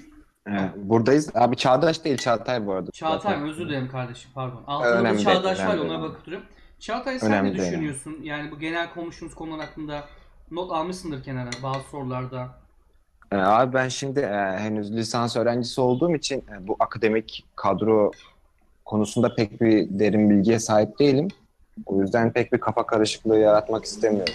Sen ne düşünüyorsun? Akademik gitmeyi mi, yoksa sektöre girsen ne alanda çalışabilirsin mesela? Ben akademik gitmeyi düşünüyorum. Astrofizik ve kozmoloji alanında ilerlemeyi düşünüyorum. Zaten yavaş yavaş çalışmalara başladım. 3. sınıftayım. Ya o konuları düşünüyorum. Doktorayı yurt dışında yapmayı düşünüyorum. Bu zaten bizim hocaların en büyük sürekli tekrarladığı şey. Yüksek lisansı burada yapabilirsiniz ama doktorayı dışarıda yapın gibi. İşte ben de onun için uğraşıyorum şu an. Ümit, sen ne diyebilirsin sorularınıza ek olarak? Az önce Ezgi'nin anlattığı şeylere ek olarak doktora yeterlilik sınavı var da bu ders aşamasından sonra girilen bir sınav. Eğer ondan başarılı olursanız teze başlayabiliyorsunuz. Onun dışında doçentlik bayağı basitleşti. Şöyle bir şey söyleyeyim. Doktoraya başvuru için minimum 55 dil puanı istiyorlar. Fakat doçent olabilmeniz için 50 puan gerekiyor. O kadar basitleşti yani. Şaka yapıyorsun. 50 puanla doçent mi oluyor? Aynen. Yani doktora ondan daha fazla kıymetli gözüküyor şu an neredeyse. Enteresan. Bu kadro için, daha doğrusu doçentlik için de yaklaşık 1,5-2 sene önce bir yönetmelik değişikliği oldu. Bu atıflardan alınan puanlarda puan sistemi değişti. Yani yazılan makalede eğer birinci yazar veya kaç kişilik bir ekip oluşuyorsa puan ona bölünüyor genelde. Yani mesela ben CERN deneylerinde görevliyim. Bizim makalelerimizde 100 yazar falan oluyor. Dolayısıyla bize hiçbir puan gelmiyor. Ve CERN deneylerinde çalışan kişilerin bundan sonra doçent olması imkansız. Benzer durum başka bir iki bölüm için daha etkili oldu maalesef. Bununla ilgili de hala bir değişiklik yapılmadı. O yüzden ben bunu da söyleyeyim eğer düşünen varsa. Bursla ilgili bir şeyler sorulmuştu da. Evet. Okurken ortalamanız eğer yüksekse dedim 3 değil de 3,5 üzeri falansa en azından burs bulmanız biraz kolaylaşıyor. Hem özel kişilerden hem de vakıflardan falan alabiliyorsunuz mümkün mertebe. Yüksek lisans ve doktorada da TÜBİTAK projeleri, yani şimdi Ezgi arkadaşımızın alanını pek hakim olmadığım için bir şey diyemeyeceğim ama mesela bizim alanda TÜBİTAK projeleri oldukça yaygın ve para alabiliyorsunuz. Fakat TÜBİTAK'ta da şöyle bir problem var. Araştırma öncelikli alanlar diye. Mesela TÜBİTAK güneş panellerini destekliyor. Mesela parçacık fiziğini desteklemiyor. Astrofiziği destekliyor fakat süper iletkenleri desteklemiyor. Hani arada seçimler yapılıyor maalesef. Bununla ilgili ya ilan açılıyor ya da siz başvuru yapıyorsunuz ve işte minimum 2200 lira civarı yüksek lisans öğrencileri bir para alabiliyor ve projeyi yürütürken. Onun dışında işte Fulbright'tan bahsetti. Bir de MEB bursu var bildiğiniz üzere. Devlet tarafından desteklenen. Bunun sınavlarına giriyorsunuz. Tabii ki bir ALES, İngilizce ve ortalama gerekiyor. Buradan aldığınız puanla yurt dışında yüksek lisans veya doktora yapabiliyorsunuz. Bunu bir açalım. YLYS'den bahsediyorsun değil mi? Aynen. Şimdi benim buradaki şey de... Buyur. IELTS vermen gerekiyor. Bir yıl sana süre tanıyorlar. Kursa gönderiyorlar. YLYS bunun adı. Mesela devlet kurumları seni gönderebiliyor. Atıyorum TPAO. TPAO diyorum, okunuyor. Türkiye Petrol Arama bilmem neyi. Yüksek lisans yapıyorsun. Eğer tabi liste var. Listeden seçiliyor. Bizim arkadaşlar gitmişti. 2 yıl yüksek lisans yaparsan 4 yıl gelip şeyde çalışıyorsun. TPAO'da çalışıyorsun. Mecburi hizmet. Doktora ve yüksek lisansa gidersen 12 yıl gelip hangi üniversite seni göndermişse, ki genelde biraz şey oluyor, mesela Boğaziçi Üniversitesi, işte Bayburt Üniversitesi, Siirt Üniversitesi tarzında biraz daha akademik kadroya aç olan, insanları çekmeye çalışan üniversiteler oluyor. Ben yanlış analiz etmediysem. Onlarda da geliyorsun 12 yıl o şehirde, o üniversitede çalışarak o borcunu ödüyorsun. Yoksa bayağı bir trilyon tutuyor. Amerika'ya gittiysen mesela bütün masrafı ödeyip, tazminat yani o borcunu ödeyip geri gelmeme şansın da var. Yanlış bir şey dedim mi Ümit? Yok, oldukça doğru. Ortalama böyle $100.000'a yakın bir senet imzalıyorsunuz gitmeden önce. Çok büyük para. İşte maalesef. ve şartları biraz sert. Yani hani kafanıza estiği zaman gelip gidemiyorsunuz ülkenize. Aynen öyle. Sıkı işliyor biraz. Ama ya orada da şöyle bir şey var. Gitmeden önce kadronuz falan belirleniyor. Hani döndükten sonra burada çalışacaksınız deyip o şekilde gönderiyorlar genelde. Tabii ki daha sonra o kadronun dolma veya kadro değişikliği durumları oluyor da oraları umarım başınıza gelmez diye. Ama böyle bir imkanınız var. Orada bulunduğunuz süre boyunca destekleniyorsunuz devlet tarafından ve kadronuz garanti oluyor döndüğünüz zaman için. Hı hı. Bu arada yurt dışında master doktora yapmanın kriterleri nedir demiş. Aslında John Stark çok basit bir hani Google aramasıyla bulabileceğim bir cevap. Ama biz şu an Türkiye'deki üniversite tercihleri üzerine konuşuyoruz. Başka bir yurt dışı yayını yaparsak onun üzerine konuşalım, tamam mı? Devam et abi. Tam da ona cevap verecektim. Yurt dışında nasıl ilerliyor ünvanlar diye de neyse o zaman başka yayına saklayalım. Tamam. Başka yayına yaparız. Onun dışında şimdi mesela merak ediyorum. Hani bir yere kadar teorik fizik çalışıp da sizde sektör kısmı nasıl oluyor? Mesela fizik mühendisi mi olman lazım? Sektör olarak çalışmak istersen sektörde. Herhalde ASELSAN, TAI buralarda çalışılabilir diye düşünüyorum. Ya da fizik kullanılan her yerde çalışılabilir. Sektörünüz nasıl abi? Akademik dışında. Ya, Türkiye'de fizikçi diye bir şey yok maalesef. Bir dakika.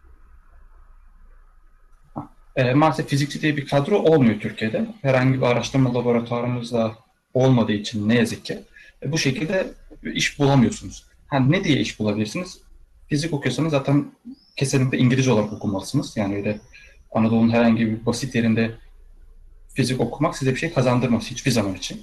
Mümkün mertebe büyük üniversitelerde okumanız gerekiyor. Bunlar zaten İngilizce. Aldığınız İngilizce eğitimiyle bir şeyler yapabilirsiniz. Aldığınız yazılım dersleriyle zaten çok büyük bir fizikçi, büyük bir kesim buradan iş yapar genelde. Çünkü iyi bir algoritma yeteneğiniz oluyor. Yazılım bilginiz genişliyor. Rahat bir şekilde iş bulabiliyorsunuz yazılımcı olarak. Onun dışında formasyon falan alırsınız. Öğretmenlik yapabilirsiniz. Ne yazık ki direkt fizikçi olarak bir yerde çalışmanız pek mümkün değil. Yani yüksek lisans doktora yaparsınız, bir konuyla ilgili uzmanlarınız olur. Örnek veriyorum, yenilenebilir enerji üzerine çalışırsınız. Bununla ilgili bazı firmalara giriş yapabilirsiniz. Hı hı. Ama onun dışında ne yazık ki direkt fizikçi olarak iş bulmak pek mümkün değil. Tamam. Başka şimdi şöyle sorulara bakalım baştan itibaren Twitch kanalından gelen. Kaçırdığımız bir şey var mı?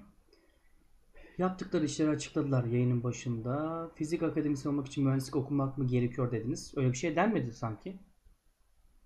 Öyle bir şey denmedi ya. Fizik akademisi olmak için mühendislik okunması gerekiyor gibi bir şey diyen olmadı değil mi? Ben hatırlamıyorum. Hatırlamıyorum ben.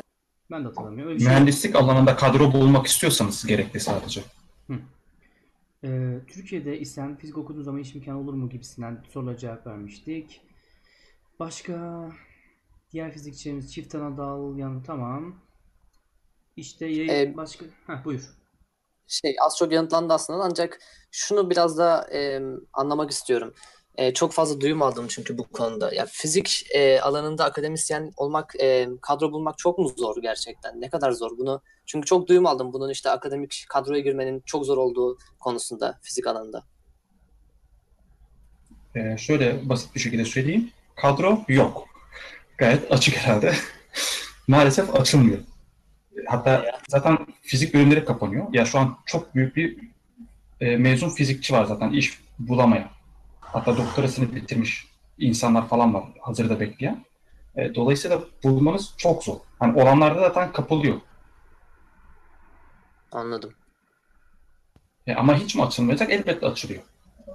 Lakin az.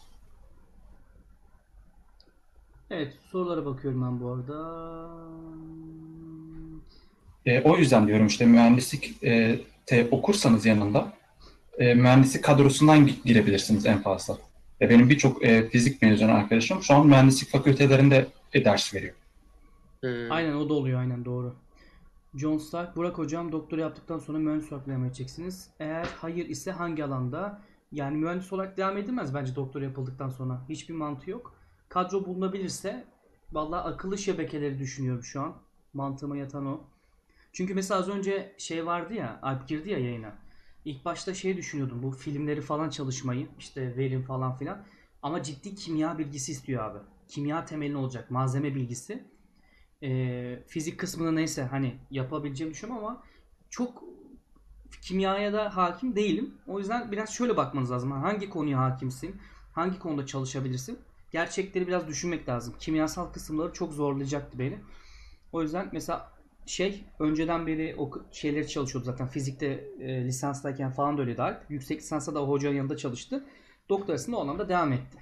Genelde belirlemeniz önceden gerekiyor. Ben de İTÜ makine okuyorum. Planım yüksek fizik yapmaktı ama mühendisliğin faydacı doğası yeterince yordu beni demiş. Ak, isimler çok ilginç, okuyamayacağım. Görkem, sağ olasın, altta da yazmış. Lise ileride okuyacağım üniversiteye etkiler mi? Ne düşünüyorsunuz?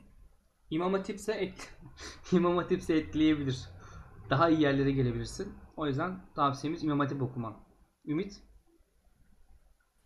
Yani şu anki lise düzenini bilmiyorum ne yazık ki. Benim dönemimde süper lise falan mantığı var da şu an herhalde hepsi Anadolu Lisesi oldu. Lisede bir şey yok. Şu an her yer İmam Hatip abi. Yarı yarıya. O zaman sorun yok. Ya lise, fen lisesi her zaman iyidir değil mi herhalde? Hala kaldı mı fen lisesi? Vardır herhalde. Kapandığını sanmıyorum. Ya onunla ilgili de şöyle bir şey geçenlerde gördüm. Bir öğrenci geldi fakülteye. Fen lisesi olduğunu söylüyor. Fen lisesindeki arkadaşımı arıyorum. Böyle bir öğrencim yok diyor.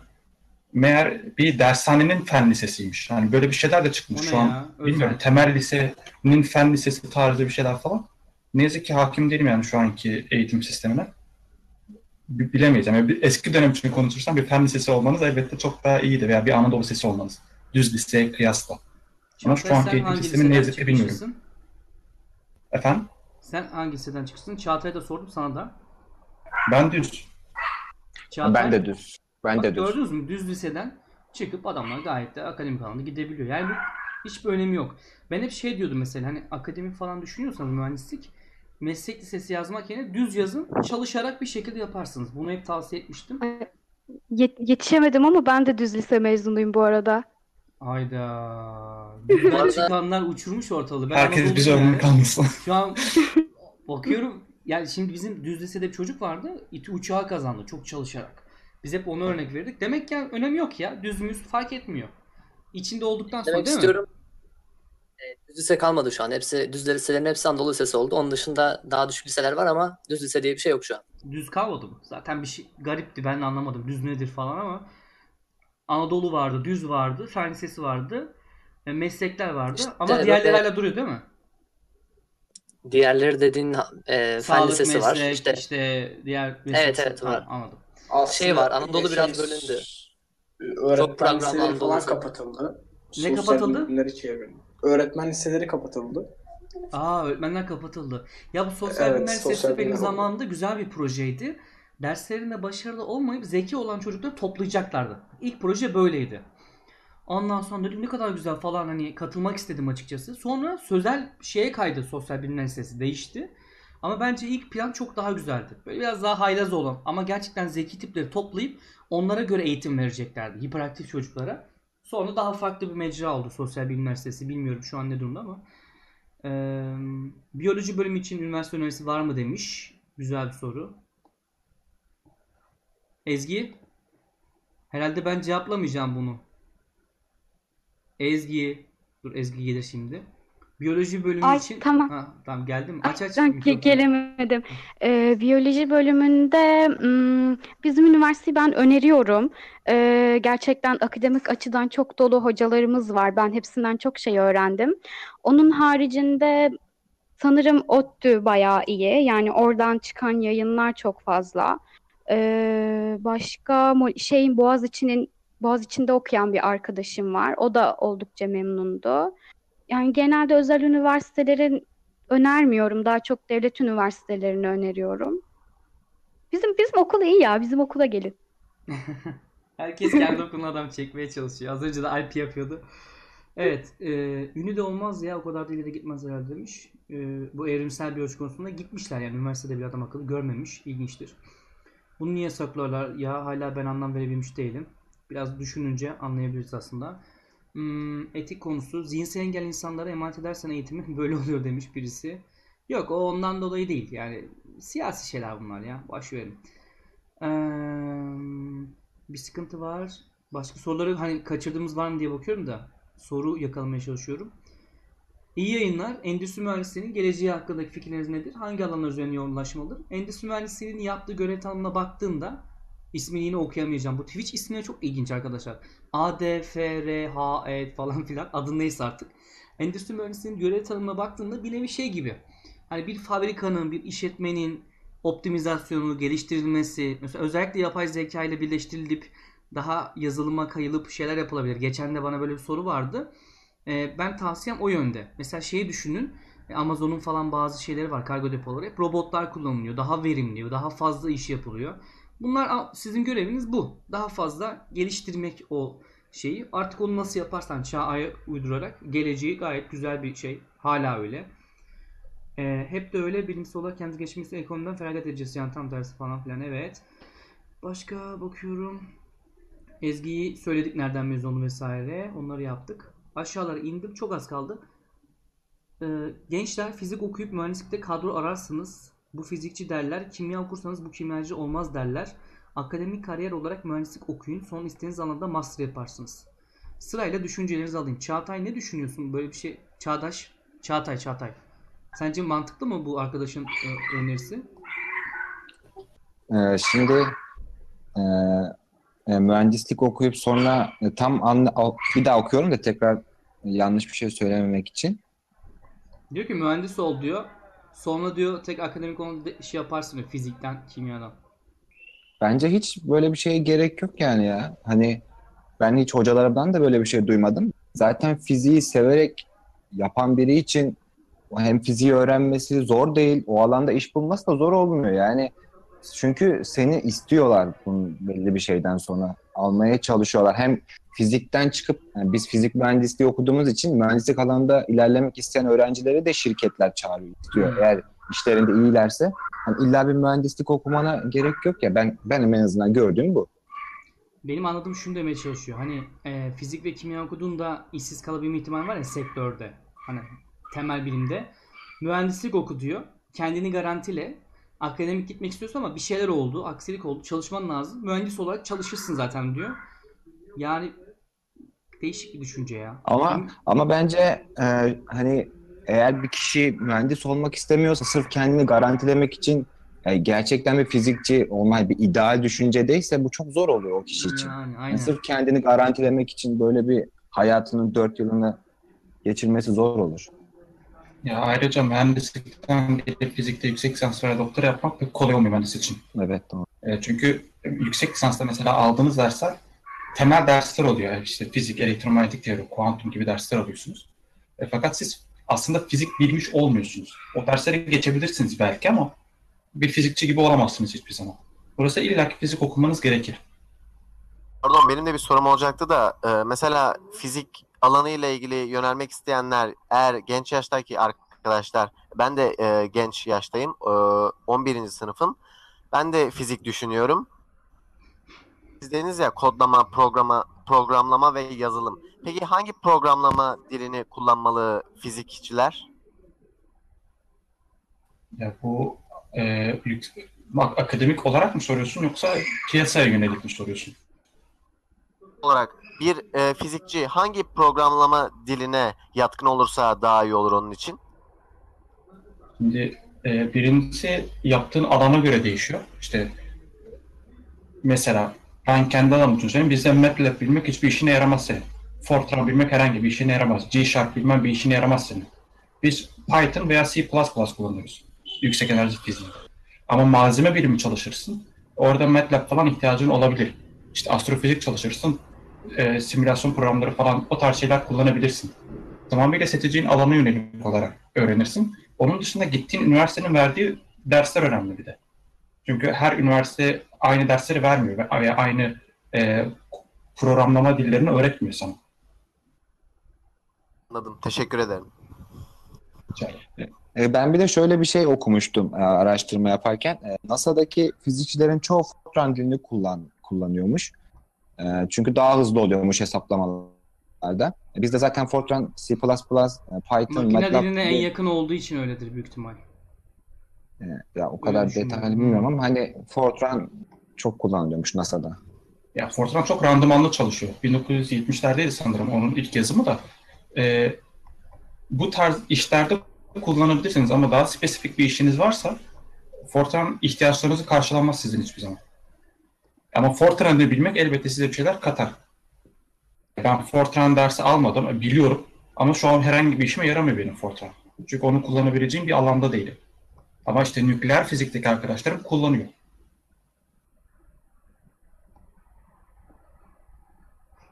Kafada bir karışıklık var mı? Soru var mı? Evet, devam ediyorum. Şurada bir soru vardı. Nerede o? Ben meslek lisesi mezunuyum. Sezer demiş. Üniversite 1. sınıfta kalkulus fizik derslerinden kaldım demiş. İşte meslek lisesinin sorunu biraz bu temel bilimlerde kötü eğitim olması. O yüzden zorluk yaşıyorlar maalesef. Daha çok çalışıp senin 3 kat daha fazla çalışman lazım. Onu diyebilirim. Ben fen lisesi mezunuyum. Fen lisesinin bir numarası yok. Sınıfımda bilime önem veren öğrenci saymak istesem aklıma bir tane gelmez. Sadece çok ders çalışıyorlar. O da sorgulamak, düşmek falan nedir? Yok demiş. Akan. Elektrik elektronik mühendisliği için üniversite öneriniz var mı demiş. Bu konuyla ilgili ayrı bir yayın yaparız. Peki şu an kadro yok. Kadro yokluğuna göre aldığımıza göre fizik yerine mühendislik okumaya mecburuz veya çift andal yapmaya diye bir soru sormuşlar. Kadro yokluğunu göze aldığımızda, pardon, fizik yerine mühendislik okumaya mecburuz veya çift andal yapmaya demiş. Soru işareti. Ya ben her zaman şunu önereceğim. Türkiye için maalesef bunu önermek zorundayım. Daha önce Alp dedi de ekonomik durumunuza bakmanız lazım. Yani kendinizi 5 sene veya 6 sene sonrası için garantileyebiliyor musunuz? Bu çok önemli çünkü. Ben şu an ya veya sizin yerinizde olsam büyük ihtimal mühendisliğe girerdim. Puanım olabildiğince yükseltir, çift anadal yapardım. Yan dal değil, çift anadal. Özellikle söylüyorum ben. Yan dalla çift andal arasındaki farka bakabilirsiniz internetten yine de. Fizikte çift andal yapmak daha doğru olur. Yine şey için söyleyeyim. Eğer bir nebze bir garantiniz varsa fizik okuyup çift andal mühendislik yapın. Ama tabii bunu her üniversitede yapamıyorsunuz. Tercihlerinizi yaparken tekrar bir yayın yaparız isterseniz de her üniversitede olmuyor. Yani Fen Edebiyat Fakültesi öğrencileri her zaman mühendislikten tercih yapamıyor bazen. İlla mesela kendi fakültesinden tercih yapmak zorunda kalıyor falan. O tarz şeyleri göz önüne almanız lazım. Yani biraz daha kendinize bakıp, ailenizin veya maddi durumunuza bakıp tercih yapmanız gerekiyor. Devam ediyorum. Okul başarısıyla zeka doğru orantılı mı? Değil bence. Direkt geçiyorum. Zekanın tabi mi? Daha bir sürü faktör var falan filan. Çalışmadan zor değil mi ya? Temelini ise okul derslerine burada sohbet var. Bir program dilini çok iyi bil. Zaten hepsi birbirine çevrilebilir. Evet. Ders çalışma alışkanlığı kazanması gerekiyorsun yani. Çünkü burada sohbet dönmüş. Tamam. Çift anda bir işe yaramaz bence demiş. O sence yarıyor da biliyor. Belli olmuyor işte akademi dünyasında. Eklemek istediğiniz, sormak istediğiniz bir şeyler var mı arkadaşlar? Çok uzatmaya da gerek yok. Yani isterseniz yorulmuş olabilirsiniz. Ümit, Ezgi, soru soracak arkadaşlar. Çağatay. Soru var mı? Eklemek istediğim şey var mı? Hangisi anlamadım? Valla soru yok şu anda. Twitch'ten gelen soruların hepsini sordum. Sesli kanaldan da soru yok galiba değil mi? Ben bayağı bir yararlandım açıkçası. Teşekkür ederim herkese. Tamam. Ben çok teşekkür ederim. İşte bu fırsat herkes sunmaz. Bakın gördüğünüz gibi sunduğunuzda da bir avuç insan geliyor. Bu Türkiye'nin gerçeği. Yani şurada yapacak bir şey yok. Boş bir sohbet olsaydı daha fazla insan olabilirdi ama siz kendinizi şanslı olduğunuzu düşünün. Yani direkt insanlarla bak bizim zamanımızda böyle bir olanak yoktu. Ben bir tane ne yaptım biliyor musun? Mesela üniversite tercih yaparken hocanın birini buldum, mail attım falan. Oradan ulaşmaya çalışıyorum. Adam cevaplamadı bilmem ne. Yani gerçekten çok zordu imkanlar. Okumuş birine sormak, üniversiteden birini bulmak. Şimdi en basitten Facebook'tan bile akıllı bir aramayla istediğiniz üniversiteden istediğiniz bir kişiyi bulup ona soru sorabilirsiniz. Zor değil. Peki şu anki kadro yokluğunu göze aldığımızda fizik yerine mühendislik okumaya mecburuz veya çift andal yapmaya demiş. Yani mecburluk değil. John Stark yani kadro tamam sıkıntılı ama mühendis olup da işsiz kalan da var çok fazla. Yani çok ucuza çalışanlar. Mühendislik garanti gibi düşünülmesin arkadaşlar. Yani öyle bakarsan git ne bileyim bu kadar yıl okuyacağın para veriyorsun okullara falan işte. Başka bir iş yap. Kendi işini kur yine garanti iş. Ya benim okumayan arkadaşlarım benden zengin yani birkaç tane var. Arabası, evi var. Çoluğu çocuğu var. Çocuk okumadı. Liseden sonra bırakmış galiba. Otelde çalışmış. Gayet de durumu iyi. Yani para olarak bakarsan. 330 puan alacağım. Sanırım mühendis mi olsam, deniz subayı mı, çok kararsızım demiş. Farklı alanlar. Ezgi, eklemek istediği bir şey var mı sohbete? Yani genel olarak yok. Söyleyeceklerimin hepsini böyle içim dolu dolu halde söyledim ben. Yani seninle konuşacaktık yani, bak haricinde... size şimdiye geldi. Hani dertliydiniz zaten. İyi oldu yani. Evet. Böyle içimi boşaltmış oldum. Ben teşekkür ederim. İşte bir sonraki yayında yine başka alandan insanlar alırız arkadaşlar. Genel olarak böyle. Ezgi, iletişim adresin varsa bir elektronik posta verebilirsin. Sonra yayını izleyecekler. Tabii. Sana soru sorabilir. Benim mail adresim ezgisari@gmail.com ama 2S ile Ezgi Sarı. Aynı şekilde Instagram hesabım da yazarım ben şimdi sohbete. MSN var mı? Yok, hani direkt MSN Gmail. MSN derken. Titreşim falan açıyoruz herhalde. Burası kastı, aynen. Şu an dinlediğim müziği falan görmek istiyoruz. DM'ye geçelim falan. Direkt mail atsınlar sana. Şey yapsınlar. Ezgi Sarı. Onu aynen yazalım. Ezgi Sarı ama 2S ile. İstediğiniz şekilde soru sorabilirsiniz. Tamam, gerek Instagram'dan, gerek mailden.